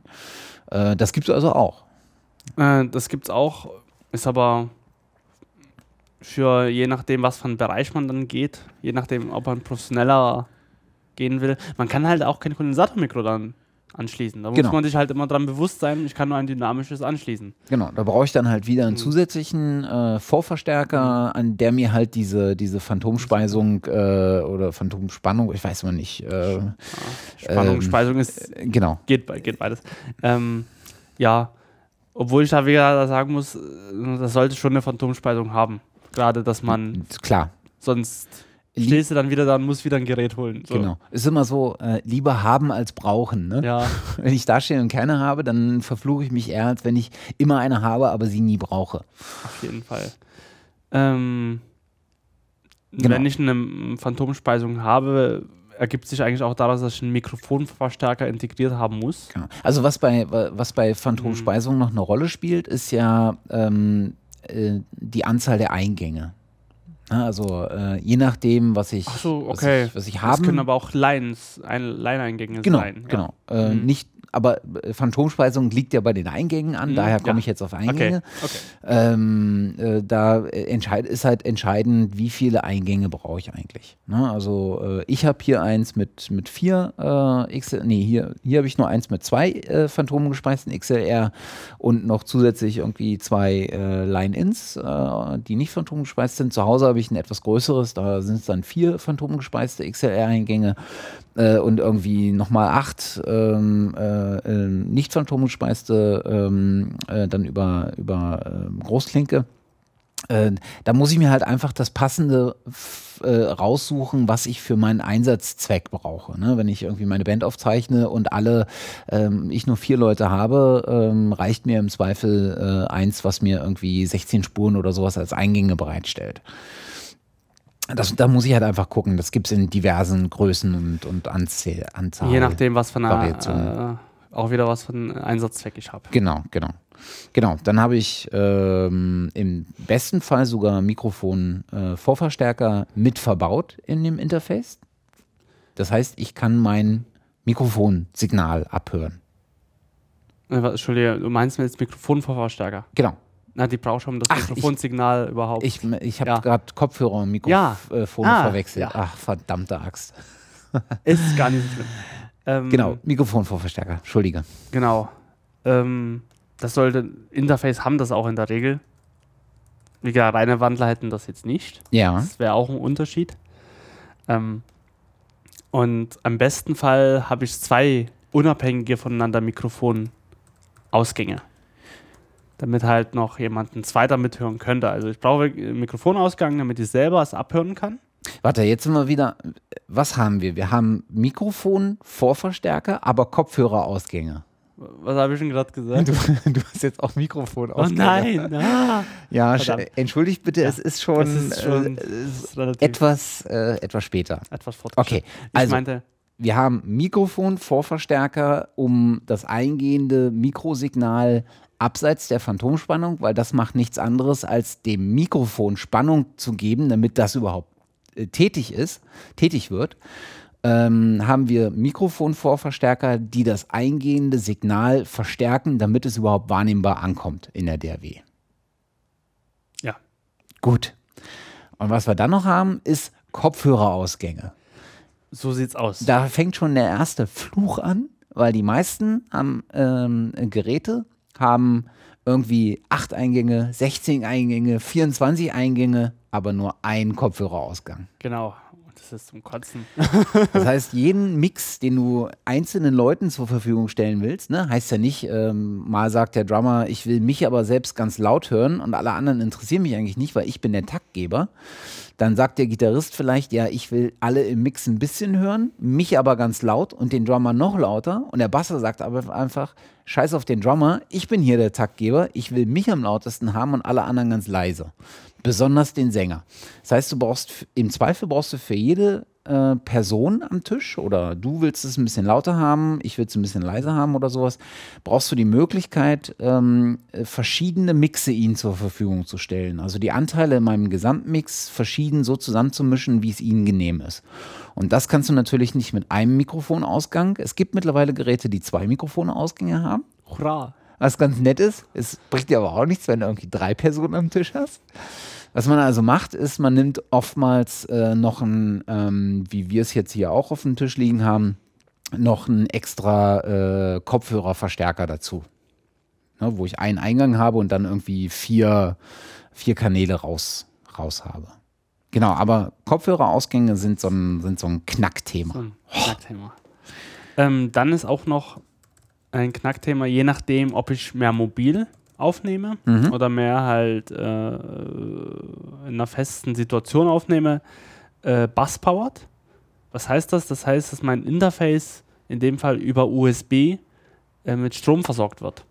Ja. Und ich somit keine extra Stromversorgung benötige. Ja. Für mein äh, Interface. Also ohne zusätzlichen Net- Netzstecker das Ganze auskommt. Das heißt also, ähm, das äh, Gerät zieht sich den Strom über den Anschluss am Rechner, U S B, Firewire, Thunderbolt, was auch immer ja. dafür einer ist. Daher bezieht das Gerät seine Betriebsspannung. So sieht's aus. Okay. Also ich weiß es bei U S B äh, durch meinen äh, Vater äh, fünf Volt liegen an, zum Beispiel. Okay. Das und das kann halt im Interface durch einen Transformator dann wieder in achtundvierzig Volt für als Phantomspeisung umgewandelt werden. Mhm. Nur so mal als größer. Ähm, das, das ist wirklich eine Option. Also mein erstes Interface, was ich halt bis, let, äh, bis letztes Jahr so mit hatte, das hatte war Bass-powered. Und ähm, das war schon eigentlich auch praktisch, weil man wirklich keine Stromversorgung mehr benötigt. Ja. Keine externe. Man stellt das hin, stöpselt es, dann funktioniert. Ist mh, durchaus zu gebrauchen. Mhm. Ähm, dann ist eine Frage, wenn ich halt mit unterschiedlichen digitalen Geräten arbeite. Das heißt, ich habe ein Interface, ich habe aber auch ein digitales Mischpult. Ja. Was auch Eingänge hat. Und ich möchte halt zum Beispiel die, die, die dort im Mischpult gewandelten Signale, also analog zu digital, mhm. digital auf mein Interface übertragen ja. und somit in den Rechner leiten. Ähm, ist ja das Problem, dass jedes, jedes digitale Gerät ja eine ne Quarzuhr drin hat. Ja. Also, weil, und somit ist nie jede Sekunde überall gleich. Also eine, Sek- eine Sekunde ist nie überall, also eine Sekunde in dem digitalen Gerät ist nicht gleich eine Sekunde in dem anderen digitalen Gerät. Ja. Das heißt, die müssen miteinander synchronisiert werden. Und jetzt ist die Frage, wie macht man das? Das, das macht man ganz oft, oder es ist eine Möglichkeit, ist davon Word Clock. Das heißt, man hat eine, ein Kabel noch extra, was nur dafür sorgt, dass beide Geräte miteinander synchronisiert sind. Das heißt, ich kann meinem Interface sagen, hey, du bist jetzt der Taktgeber mhm. und das andere digitale Gerät synchronisiert sich danach, mhm. damit die Sekunde gleich ist. Bei beiden. Genau, die Takte auch gleich laufen. Bei Musik ist, ist es ja dann vor allen genau. Dingen geht es um die Takt, äh, um, ums Takt-Sampling. Ähm, das hat man aber vor allen Dingen, wenn man digitale Geräte aneinander schließt. Ne? Also man kann ja zum ja. Beispiel bei vielen Interfaces oder manche Interfaces sind ähm, auch so kombinierbar miteinander, dass sie, dass du zwei der gleichen Sorte ähm, miteinander verbinden kannst. Und dann hättest du beispielsweise auch die doppelte Anzahl von Mikrofoneingängen und sowas. Und ähm, die schließt du dann ähm, über sowas wie A D A T oder äh, S P D I F, äh, kommen wir, glaube ich, noch äh, gleich zu, äh, aneinander. Und da ist es natürlich ähm, wünschenswert, ähm, wenn man äh, die Taktsignale miteinander synchronisiert. Genau. Äh, das ist mh, gerade, wenn man mit vielen Geräten, digitalen Geräten arbeitet, schon oder mit einem anderen zusätzlichen Gerät schon total sinnvoll. Ja. Damit man halt keine Knackser dazwischen vielleicht hat. Ja. Oder womöglich auch Aussetzer oder sowas. Mhm. Ähm, dass, wenn man da halt ein professioneller, sage ich mal, aufnehmen will, ist es eine Option, die man definitiv äh, mit einbeziehen muss. Mhm. Ähm, dann eine sehr nützliche Sache sind Softwaremixer. Ja. Die man, äh, indem man halt verwalten kann, hey, das sind meine Eingänge, die ich habe. Das sind meine Ausgänge, die ich habe. Und kann quasi ineinander die vielleicht routen. Zu mhm. sagen, hey, du Eingang gehst zum Ausgang X, mhm. du Eingang gehst zum Ausgang Y zum Beispiel, wenn ich manche Dinge durchschleifen will oder beziehungsweise nur diese abhören will mhm. und nicht vielleicht unbedingt in den Rechner haben möchte. In so einem Softwaremixer kann ich Lautstärken verwalten, der einzelnen Eingänge. Also ich kann, ich kann die darüber pegeln. Ja. Kann auch dann, äh, wie gesagt, die Sachen auch abhören. Also beim R M E finde ich es äh, ganz angenehm. Ich kann sagen, hey, Kopfhörerausgang, hör jetzt mal bitte die Eingänge eins bis vier ab. Mhm. Aber auf den äh, Monitorboxen, die ich dann habe, nur äh, Eingänge fünf bis acht mhm. zum Beispiel. Also mhm. ich kann dann ganz individuell sagen, das möchte ich alles abhören über Kopfhörer mhm. oder über diesen Ausgang. Und über diesen Ausgang möchte ich aber nur das und das abhören. Mhm. Das ist das, das gleiche auch über Software. Genau. Das heißt, da zeigt mir auch meine Software-Eingänge ein. Ja. Und ich kann über meine D R W sagen, hey, die möchte ich auf dem Kopfhörer hören, aber nicht auf meinen Boxen. Mhm. Und das macht bei Bandgeschichten viel Sinn, ja. zu sagen, hey, weil die Musiker müssen sich natürlich in Echtzeit abhören. Es bringt halt nichts, wenn die erst das abgehörte Signal über den Rechner hören, weil das ist, hat eine Versetzung, hat eine Latenz. Genau. Ähm, weil, ich kann ja gleich mal in dem Zusammenhang mit Latenz nochmal erklären, äh, man muss sich ja vorstellen, es benötigt eine gewisse Zeit, das Signal vom Analogen zum Digitalen und zurück zu wandeln. Mhm. Das passiert. Kann leider nicht ganz in Echtzeit passieren. Dann ist ein bestimmter Versatz, weil der Rechner muss ja natürlich rechnen, oder die Recheneinheit, in das, die muss natürlich arbeiten in dem Fall. Mhm. Ähm, und je nachdem, wie gut oder wie teuer in, dem, in diesem Fall, das stimmt's wirklich, äh, die Interfaces sind, umso besser ist diese Wandlung, mhm. umso kürzer ist diese Latenz, die es wirklich im, im, im Minimalfall braucht, um das Signal zum Beispiel analog digital, digital analog zu wandeln. Also äh, kann man, kann man sich sogar sehr, sehr einfach auch bildlich vorstellen, das ist die Signal, die das, äh, das ist die Zeit, die das Signal braucht, um vom äh, Signal, von der Signalquelle in die äh, in den Wandler zu mhm. laufen, dann plus die Arbeitszeit, die der Wandler braucht, um das Signal von analog zu digital zu wandeln, dann äh, die Zeit, die das Signal dann weiterläuft in die Software, plus die Zeit, die das Ganze wieder zurückgeht, bevor es wieder auf dem Kopfhörer landet. Und die Signal, diese Zeit addiert sich natürlich auf und äh, sobald die eine bestimmte Schwelle äh, ähm, überschreitet, wird sie auch wahrnehmbar und dann natürlich extrem störend. So sieht's aus. Was ist so ein, so ein, so ein Grenzwert von Latenz, äh, wo sie anfängt, wahrnehmbar zu werden? Ähm, also ich habe mal was gehört. Also ich finde es jetzt selber nie so, ähm, so aber so ab, ab, ab so acht, zehn Millisekunden, finde ich, hört man das schon ganz gut raus. Okay. Und es gibt halt Leute, die sagen, ähm, man kann mit über zehn Millisekunden Latenz nicht arbeiten. Ja. was ich finde, dass es nicht stimmt unbedingt, weil wenn ich zum Beispiel äh, Schlagzeugaufnahmen mache, ja. ich habe viele Eingänge, ich habe äh, viele Spuren, die gleichzeitig aufgezeichnet werden. Da kann ich nie zwingend so unter ähm, zehn Millisekunden gehen. Mhm. Einfach nur aus dem Fall, dass äh, der Rechner auch vielleicht überlastet wird. Mhm. Also es kostet natürlich viel Rechenaufwand, das in Rechen äh, in, oder beziehungsweise in Prozessorleistung, das wirklich auf kleinen Latenzen zu rechnen. Ja. Und da kann es auch durchaus sein, dass der Rechner das nie mitmacht oder es knackst auch, das kann auch passieren. Ja. Deswegen sage ich, man kann auch mit zwölf Millisekunden auch professionell arbeiten. Ja. Aber so kommt wahrscheinlich sehr auf die Wahrnehmung, dass sie in einzelnen. Ja, ja. Also, aber ich finde so ab acht, zehn Millisekunden fängst du es leicht an zu hören, dass so ein Versatz drin ist. Okay.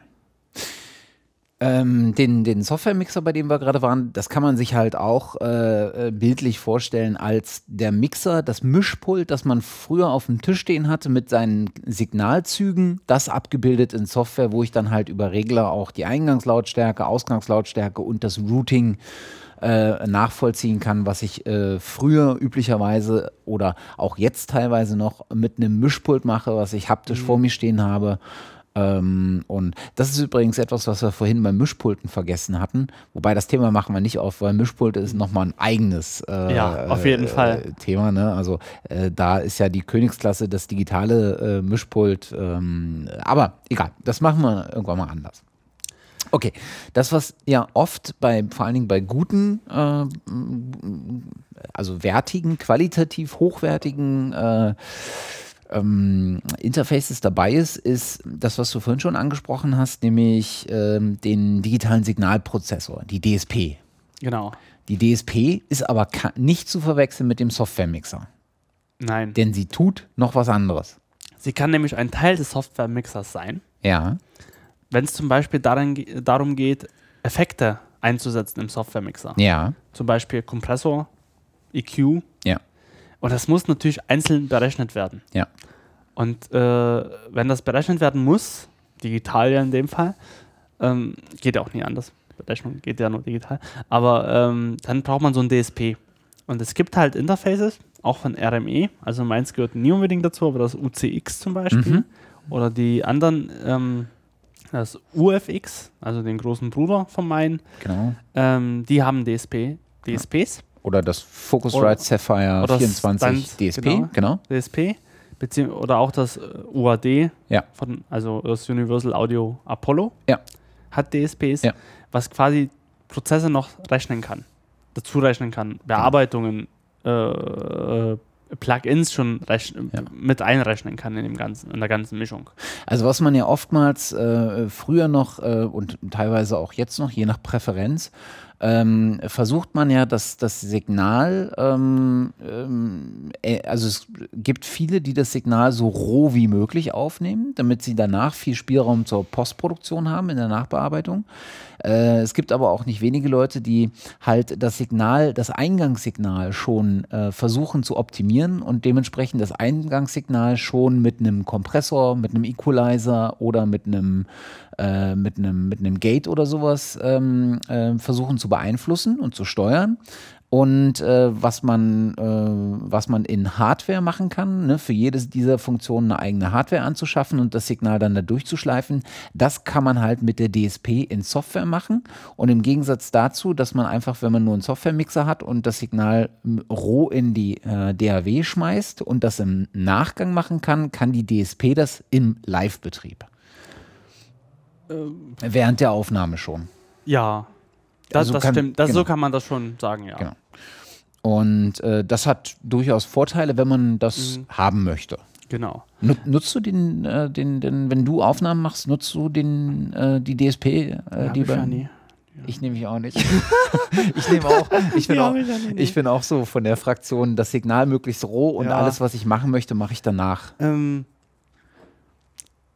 was ist, ich bin halt mehr so der Typ, der dann, wenn ich zum Beispiel Vocalaufnahmen habe, ja. greife ich mehr zur Vorkompression, aber dann durch einen Channel-Strap, der analog ist. Ah, okay.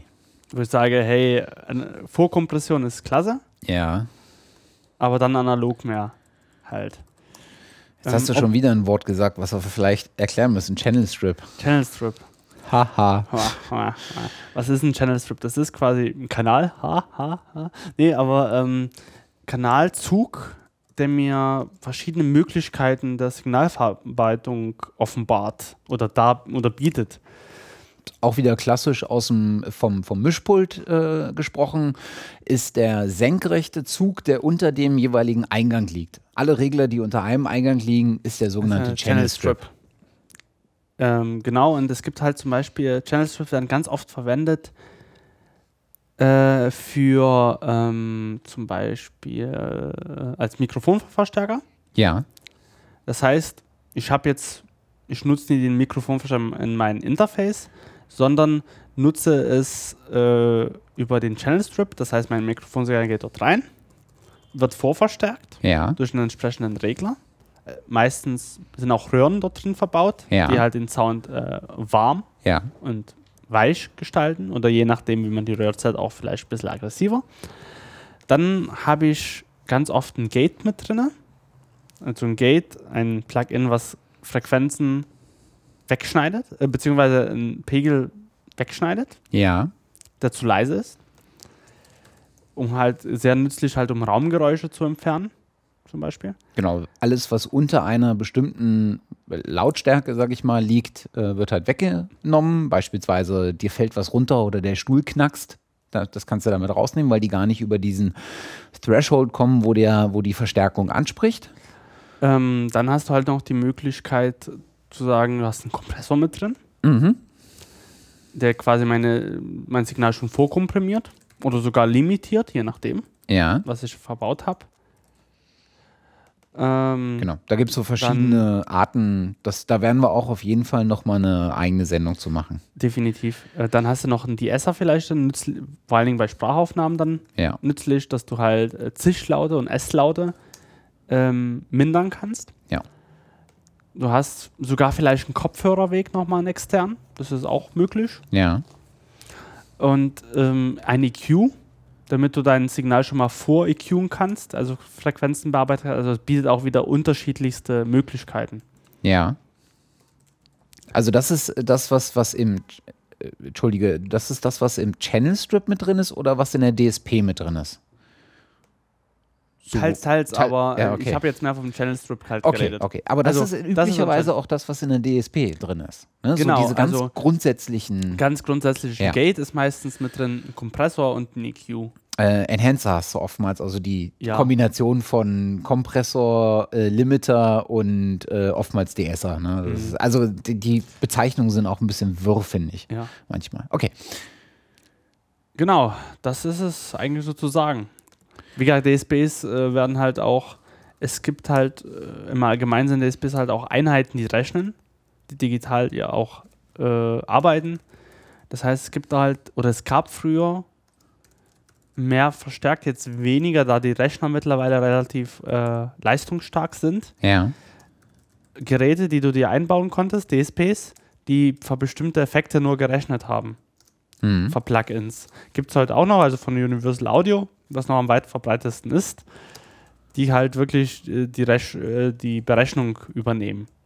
Und die sind natürlich viel wirksamer als ein Rechner, weil auf einem Rechner läuft natürlich das Betriebssystem mit, läuft irgendwie äh, Firefox mit oder irgendein Browser oder keine Ahnung was. Im Hintergrund lädt Im Hintergrund noch, äh, lädt noch Napster.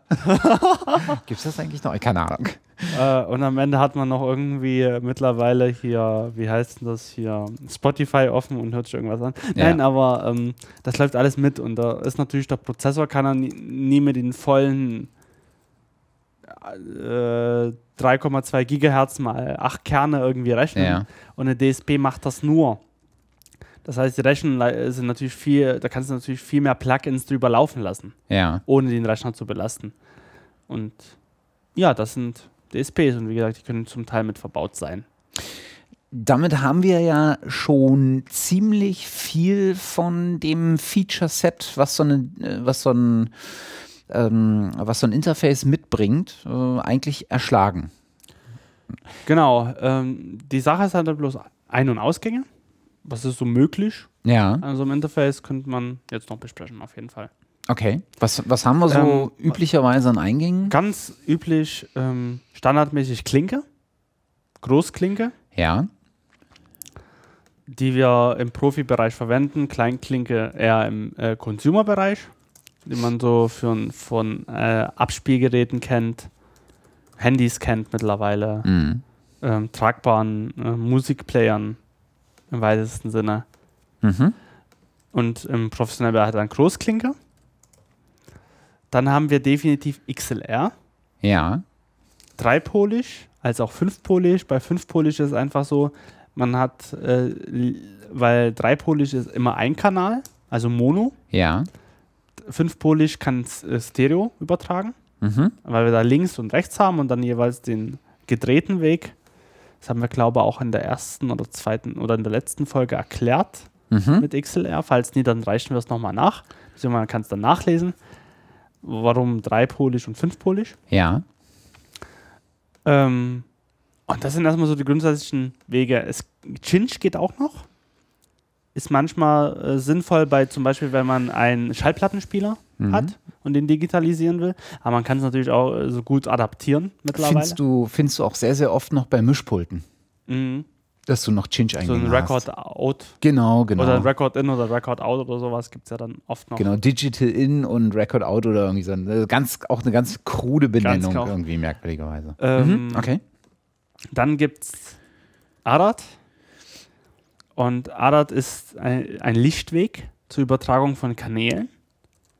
Das heißt also ein digitaler, auch in dem Sinne digitaler Weg, aber mit Hilfe von Licht übertragen. Ja. Ähm, wird sehr, sehr häufig genutzt, um zum Beispiel zu sagen, hey, ich habe hier ein digitales Mischpult. Ja. Hochwertiges. Habe meine, meine Drums, die ich darüber aufnehme, also irgendwie sechzehn Kanäle, werden dort digitalisiert und gehen über oder müssen dann quasi von dem Mischpult ins Interface übertragen werden. Ja. So, wie macht man das? Über A D A T zum Beispiel. Indem ich zwei A D A T-Wege habe und dadurch meine Drums quasi äh, über das Mischpult ins Interface gehen. Ja. Wird halt über A D A T gemacht. Und äh, nie nur Inputs, sondern auch Outputs. Also man kann es natürlich auf den anderen Wege auch ausspielen damit. Zu sagen, hey, ich habe in mein Interface, gehe ich mit A D A T raus, auf einen großen äh, digitalen Analogwandler und dort drüber hinaus auf die Boxen. Mhm. Genau, dann gibt es noch S P D I F. Ist ein Format oder ist eine Möglichkeit äh, von Sony, wurde es entwickelt, und Sony und Philips, mhm. soweit ich weiß. Und ähm, darüber kann man auch digitale Signale übertragen. Mhm. Funktioniert teilweise auch optisch mit auch Licht. Auch optisch, also es gibt die Cinch-Variante genau. und die optische Variante. Genau, also, also Cinch wäre in dem Fall dann die äh, rein elektronische Variante. Mhm. Mhm. Und dann gibt es halt auch noch, wie gesagt, die äh, äh, rein digitale Variante mit, nee, Quatsch, ähm, digital sind ja beide, ne? Ja. Aber äh, die optische Variante, wie du schon ja. sagtest. Und S P D I F kann sogar fünf Punkt eins ja. D T S übertragen. Ja. Aber nur auch unter Windows, zumindest konnte es mein Interface nur über Windows machen. Ja. Ja, bei Mac hat er wieder gestreikt, naja. ähm, ist aber eher consumermäßig, würde ich jetzt mal sagen. Ja. Weil es halt von Sony und Philips für die Unterhaltungselektronikindustrie unter- entwickelt wurde. Ja. Die professionelle Variante davon ist A E S, mhm. Schrägstrich E B U. Ja. Die dann auch nicht über Cinch und nicht über Lichtweg übertragen werden, sondern halt über X L R. Ah ja, okay. Über der man auch ähm, digitale Signale, Signale übertragen ja. kann. Manchmal findet man noch Geräte, ähm, die ähm, mit S P D I F äh, miteinander verbunden werden, ne? Also du hast mhm. ja oftmals, dass du zwei Geräte mit A D A T verbinden kannst ja. und bei manchen hast du es auch noch über S P D I F. Genau. Ähm, und man kann auch über S P D I F synchronisieren, wie man es bei Word, Wordclock kann. Ja. Das muss man dazu sagen. Also ich kann äh, digitale Geräte über Wordclock synchronisieren, ja. über S P D I F und A E S E B U. Das geht auch. Ah ja, okay. Über die drei Möglichkeiten. Okay. Genau, und dann haben wir noch äh, die, äh, das M I D I-Format. Also genau. Format. Format, das Protokoll ist das eher. Protokoll, genau. Das okay. Protokoll. Und M I D I ist ja ein Steuerungsprotokoll. Ja. Schon uralt, was eigentlich in Anführungszeichen nur aussagt, übertrage mir diese Steuerdaten. Ich bewege jetzt ja. was, das hat diese Daten, übertrage das auf den Rechner. Ja. Und der Rechner kann mit den Daten was anfangen, okay. zu der in der Zeit. Beziehungsweise andersrum, du kannst Daten eingeben in den Rechner und er gibt die dann aus mhm. und überträgt die mit den gleichen Daten an dieses digitale Gerät. Mhm. Wird auch oft als äh, in Form von MIDI-Clock äh, so zur Positionierung äh, auf der zeitlichen Achse benutzt. Genau, also da sind die Möglichkeiten auch wieder unendlich, dank dieses Protokolls. Ja. Du kannst halt sagen, du hast so einen Controller für, für deinen Rechner, für deine D A W. Ja. Das heißt, du bewegst den Fader und der Fader hat jetzt vorgeschriebene Positionen. Ja. Und diese können an dein Interface übertragen werden, beziehungsweise an deinen Rechner.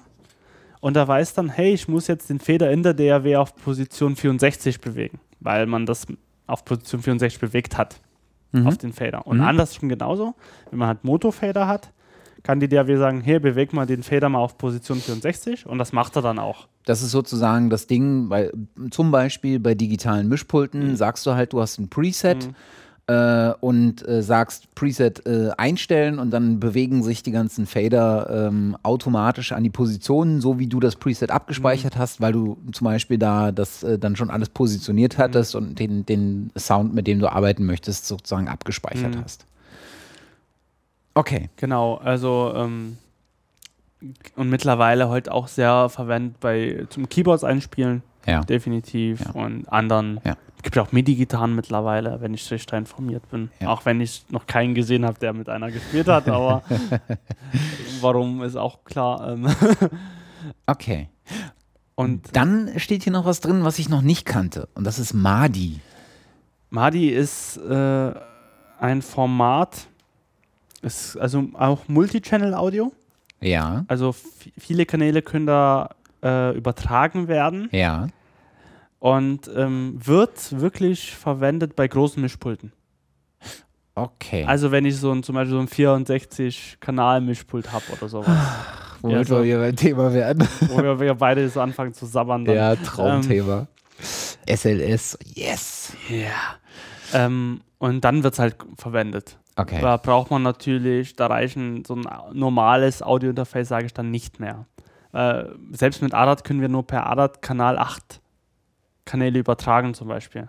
Das reicht natürlich bei so einem vierundsechzig-Mischpult dann irgendwie nie, ja. sondern wir brauchen dann halt andere äh, Verbindungsmöglichkeiten, die quasi nie nur halt irgendwie acht Kanäle übertragen, sondern halt auch mal äh, vierundsechzig Monokanäle oder sowas. Ja. Und da ist halt, kommt dann MADI ins Spiel. Okay.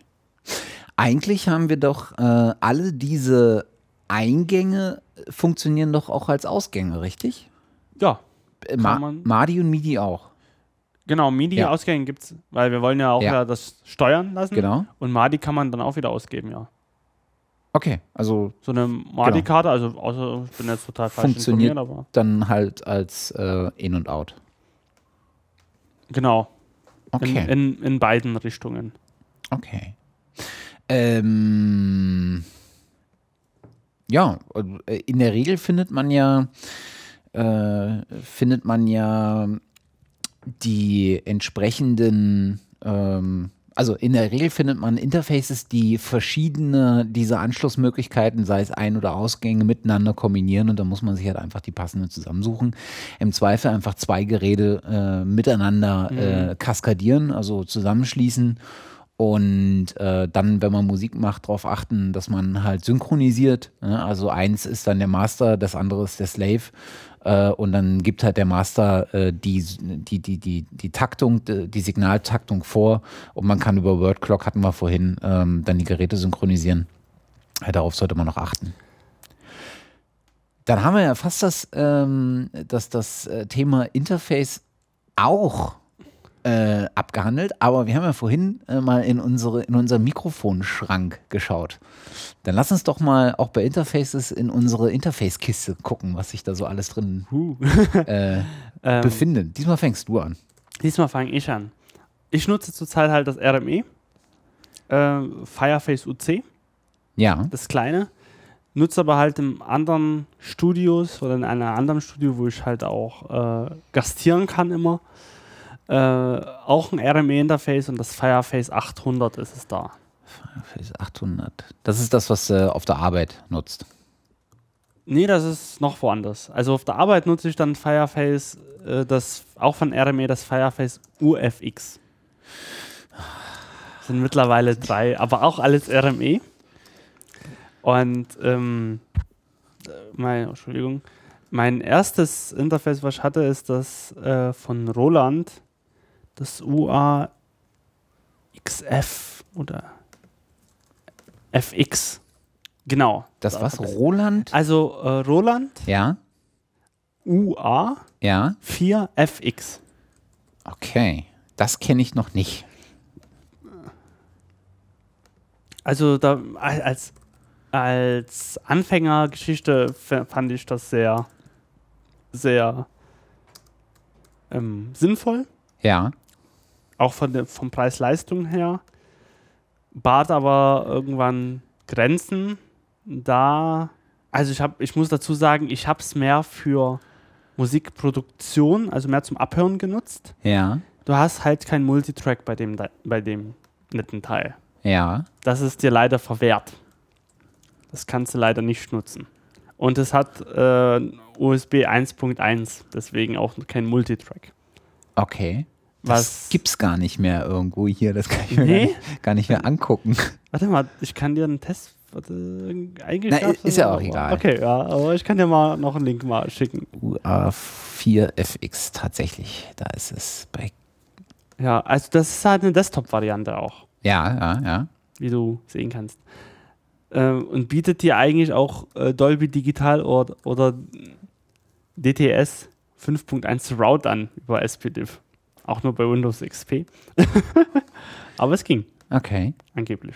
Sieht so ein bisschen aus wie das äh, R M E Baby mhm. äh, Face. Ne? Das ist so f- von der, von der, na, es sieht nicht genauso. Nee, es sieht eigentlich. Na, das, das ah. Babyface sah früher so ein bisschen in die Richtung aus. Ja, also gewisse Ähnlichkeit kann man auch nie abstreiten. Okay. Aber es hatte zum Beispiel S P D I F über äh, Lichtwege. Nicht schlecht. Aber wie gesagt, so zum Musik komponieren oder zum, zum einen Signalweg aufnehmen, hat das ausgereicht. Ja. Aber wenn man halt, ähm, spätestens bei Multitrack scheit, äh, ist es dann vorbei. Ja, das, das, das muss äh, mittlerweile sein. Das ist, das ist sehe ich auch genauso. Kein also, Weg dran vorbei. Ich würde auch jeden, der überlegt, sein erstes Audio-Interface zu holen, auch definitiv klar auf Multitrack äh, raten. Ja, total. Du verbaust dir halt sonst einfach sonst schnell. Verba- sonst stehst du dann wie ich da und hast irgendeine Situation und denkst dir, verdammt, verdammt, hättest ja. du mir irgendwie noch ein bisschen mehr überlegt am Anfang oder so. Ja. Und doch ein bisschen, ein bisschen mehr Geld irgendwie in die Hand genommen. Ich glaube, in die Falle tappen ganz, ganz viele Leute, weil mir ist es auch so gegangen. Ja, also das hatte ich dann auch, ich weiß gar nicht, wie viele Jahre jetzt, ähm, aber äh, da, da habe ich im Nachhinein überlegt, schade. Das, äh, hättest du da ein bisschen anders, hättest du doch immer gesagt, hättest du hundert, zweihundert Euro mehr in die Hand genommen, ja. hättest du manche Probleme nicht gehabt. Ja. Glaube ich gerne. Ähm, noch was im Angebot? Ähm, das sind die zwei Dinge, die ich so nutze. Also da, ja. Sonst halt. Ich glaube, sonst ganz am Anfang natürlich die ganzen internen Soundkarten-Chips, die es dann immer so mit ja. verbaut gab. Ähm, aber mittlerweile bin ich halt beim R M E Fireface geblieben und bin da sehr, sehr zufrieden damit. Glaube ich. Und möchte da auch nie mehr weg. Also ja. ich werde auch, äh, glaube nie was niedriger, das soll nie, das was anderes nehmen. Nie, nie, nie, ja. Das niederstreiche ich jetzt mal, aber was anderes würde ich jetzt nie als R M E nö, nö, was, nehmen. was preisgünstigeres. Würde ich, ich meine, was man, was man halt sagen muss, ist R M E, ähm, was ja eine deutsche Firma ist, mhm. ähm, allgemein, in diesem haben wir ja schon bei D R Ws festgestellt, sind deutsche Firmen im Bereich Audio durchaus ähm, echt äh, auch bekannt und äh, beliebt. Ähm, Roland ja auch, deutsche mhm. Firma. Ähm, Äh, genau. Und bei R M E kann man einfach sagen, dass sie nicht nur von der, von der Audioqualität einfach überragend sind ähm, und von den Funktionen, die sie bieten, sondern die Geräte an sich von der Haptik sind halt auch echt hochwertig. Ne? Also es ist eher schwer, äh, weil es aber auch wirklich stabil gebaut ist. Was ich ja. auch echt gut finde. Also ja, total. Ich habe es in der Hand und es ist nicht zu leicht. Ich hab's, es ist robust, ja. ohne jetzt Werbung für R M E hier machen zu wollen. Ach, ähm, kann man ruhig. Und dafür nutzen wir es ja. Wir sind ja überzeugt davon. Ähm, aber ich finde halt, man merkt, ich muss es so sagen, wie es ist, dass es nicht in China gemacht worden ist. Ja, ja. Und das, merk, das merke ich gerade im Audiobereich sehr stark, beziehungsweise sehe, dass, es, dass man viel Wert drauf legt. Es ist in Deutschland gebaut, ja. es ist in England gebaut, ja. es ist in den U S A gebaut. Und Set. Klar ist es natürlich preislich woanders, als was, was von in China zusammengesetzt wurde oder gebaut wurde, hergestellt wurde, aber man, man merkt das halt ja. einfach an der Qualität. Ja. Ich meine, auch, auch ja, aus Japan kommen gute Produkte, ne? Ja. Korg oder ähm, nee, Yamaha. Das definitiv, ja. Äh, aber man merkt schon, dass da ein Unterschied zwischen äh, solchen Produktionen ist und irgendwas, was in hier bei Ho Chi Minh Flower Power Enterprises oder so äh, produziert wurde. Brav. Nee, aber ähm, deswegen sind, äh, liegen halt die Geräte irgendwo anders vom ja. Preis her, ja. als Klar. ein Gerät, was irgendwie in China zusammengesetzt wurde, wo es ja. steht, made in China. Ja. Aber ich finde tendenziell, es lohnt sich da mehr Geld in die Hand zu nehmen ja. und man hat dann weniger Probleme. Ich hingegen habe nicht so viel Geld. Das heißt ja nie, ob ich unbedingt mehr Geld haben und, und äh, durfte nicht auf R M E zurückgreifen. Ähm, aber ich äh, kann auch mal so einen kleinen äh, Blick in die Kiste ähm, aufmachen hier. Ich habe tatsächlich angefangen mit einem äh, Line six Pod. Ach ja. Und zwar hm. den U X zwei. Den gibt es mittlerweile als äh, Line six Pod Studio U X zwei. Sieht ein bisschen anders aus als, als das Ding, was ich vor vielen Jahren hatte. Äh, zwei X L R-Eingänge, zwei extra äh, Line-In-Eingänge, äh, also äh, Klinke-Ein- Großklinke-Eingänge, also nicht kombiniert. Hm.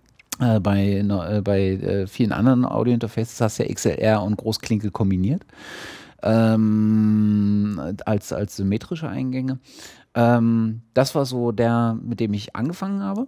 Ähm, dann, als ich das Podcasten angefangen habe, äh, bin ich dann recht schnell zum Focusrite Sapphire Pro vierundzwanzig ähm, umge- umgestiegen. Das ist so ein, äh, so ein neun Komma fünf Zoll, hatte ich vorhin schon gewähnt, äh, erwähnt, über äh, Firewire ähm, angeschlossen. Kann auch A D A T, spricht auch äh, S P D I F äh, und bietet mir äh, in der Regel genug. Und zu Hause fest verbaut im äh, ho- home-eigenen äh, Podcast-Studio steht bei mir ein Presonus Fire Studio Project, was ähm, mir nahezu alle äh, Möglichkeiten auch wirklich offen lässt. Es ist so ein, ähm, ist ein neunzehn Zoll Gerät.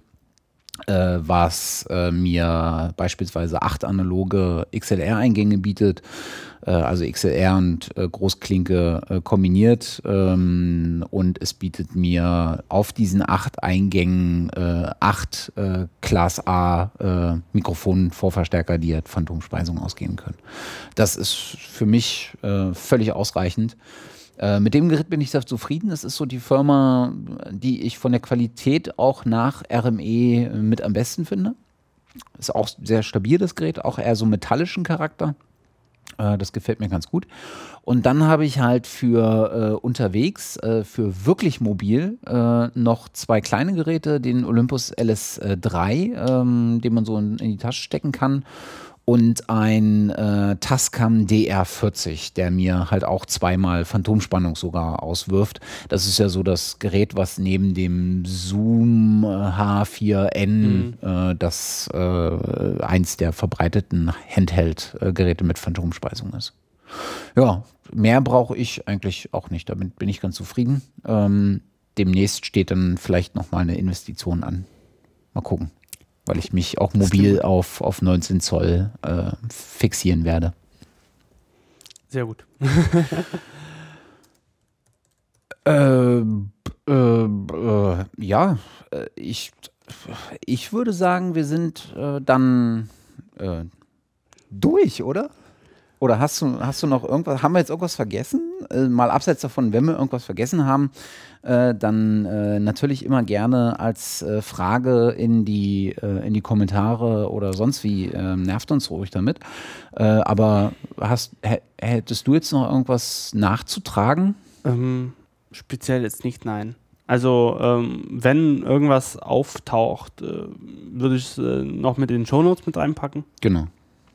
Wenn mir noch mal was einfällt, was noch interessant ist. Aber ich glaube, wir haben auch viel Input genau. geliefert für unsere Zuhörer und ähm, freuen uns über jegliches Feedback, Kommentare, Anregungen, Verbesserungen ja. und ähnliches. Genau, das ähm, darf man jetzt auch nach über drei Stunden Aufnahmezeit ähm, auch äh, ruhig jetzt mal sein lassen hier, das mit der Aufnehmerei.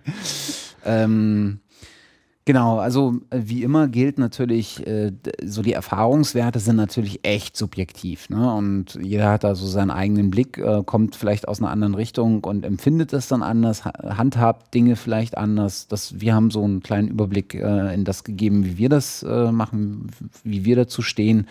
Äh, am besten, und das ist ja auch das Schöne, einfach ausprobieren. Einfach, ne, also man sagt es ja nicht gerne, aber Thomann hat ja eine sehr äh, schöne ähm, und kundenfreundliche Rückgabefrist. Lasst euch einfach mal zwei Vergleichsgeräte bekommen, äh, kommen, probiert beide aus und nehmt das, was euch besser gefällt. Äh, oder bei Mikros oder sowas. Äh, ansonsten geht in den äh, Händler, äh, in den Shop eures Vertrauens in der Nähe. Und setzt euch wirklich mal hin und äh, schließt mal ein Mikro an einen, an einen Verstärker an und hört es äh, mit einem guten Kopfhörer ab. Und ihr werdet sehr schnell auch Unterschiede im Sound äh, erkennen. Ähm, und äh, tut's euch an und äh, probiert einfach die Dinge aus. Es macht einen Höllenspaß. Und am Ende äh, kommt man äh, dann auch äh, an den Punkt, an dem man mehr oder weniger zufrieden ist. Irgendwann hört die Zufriedenheitsskala auf, ähm, auf dem Weg nach oben, weil dann kommt man an die Grenze, wo das Portemonnaie sagt äh, und hier bitte nicht weiter, auch wenn man gerne wollte. Aber meistens hat man bis dahin auch was zu, äh, gefunden, mit dem man ganz zufrieden ist. Ähm, ja, ähm, wie gesagt, äh, wenn ihr Fragen habt, äh, löchert uns in den Kommentaren. Ansonsten nehmen wir auch gerne natürlich äh, alles an Feedback, Kritik, aber auch Lob an. Ähm, an der Stelle nochmal herzlichen Dank auch fürs Flattern der letzten Ausgabe und der ersten Ausgaben ins, äh, allgemein. Wir sind uns noch gar nicht so sicher, was wir als nächstes machen werden, aber auch, ich bin mir ziemlich sicher, dass wir äh, wieder ein Thema finden werden. Stimmt. Das, stimmt. Das nächste, ähm, ja, müssen wir mal gucken. Jetzt sind wir so an dem Punkt, jetzt haben wir äh, Mikrofone und haben Signale in unsere D R W reingeschubst. Äh, jetzt müssen wir mal gucken, was der nächste logische Schritt auf dem gesamten Produktionsprozess wäre oder ob wir uns mal äh, Teilbereiche raussuchen. Wir werden sehen, wir werden es euch wissen lassen und ähm, danken bis hierhin ähm, für eure Aufmerksamkeit. Vielen Dank und einen schönen Abend noch. Genau. Oder morgen. Oder, oder morgen, stimmt. Wann, ja, wann auch immer ihr das hier hört. Ja. Genau. Bis zum nächsten Mal. Ja. Tschüss. Tschüss.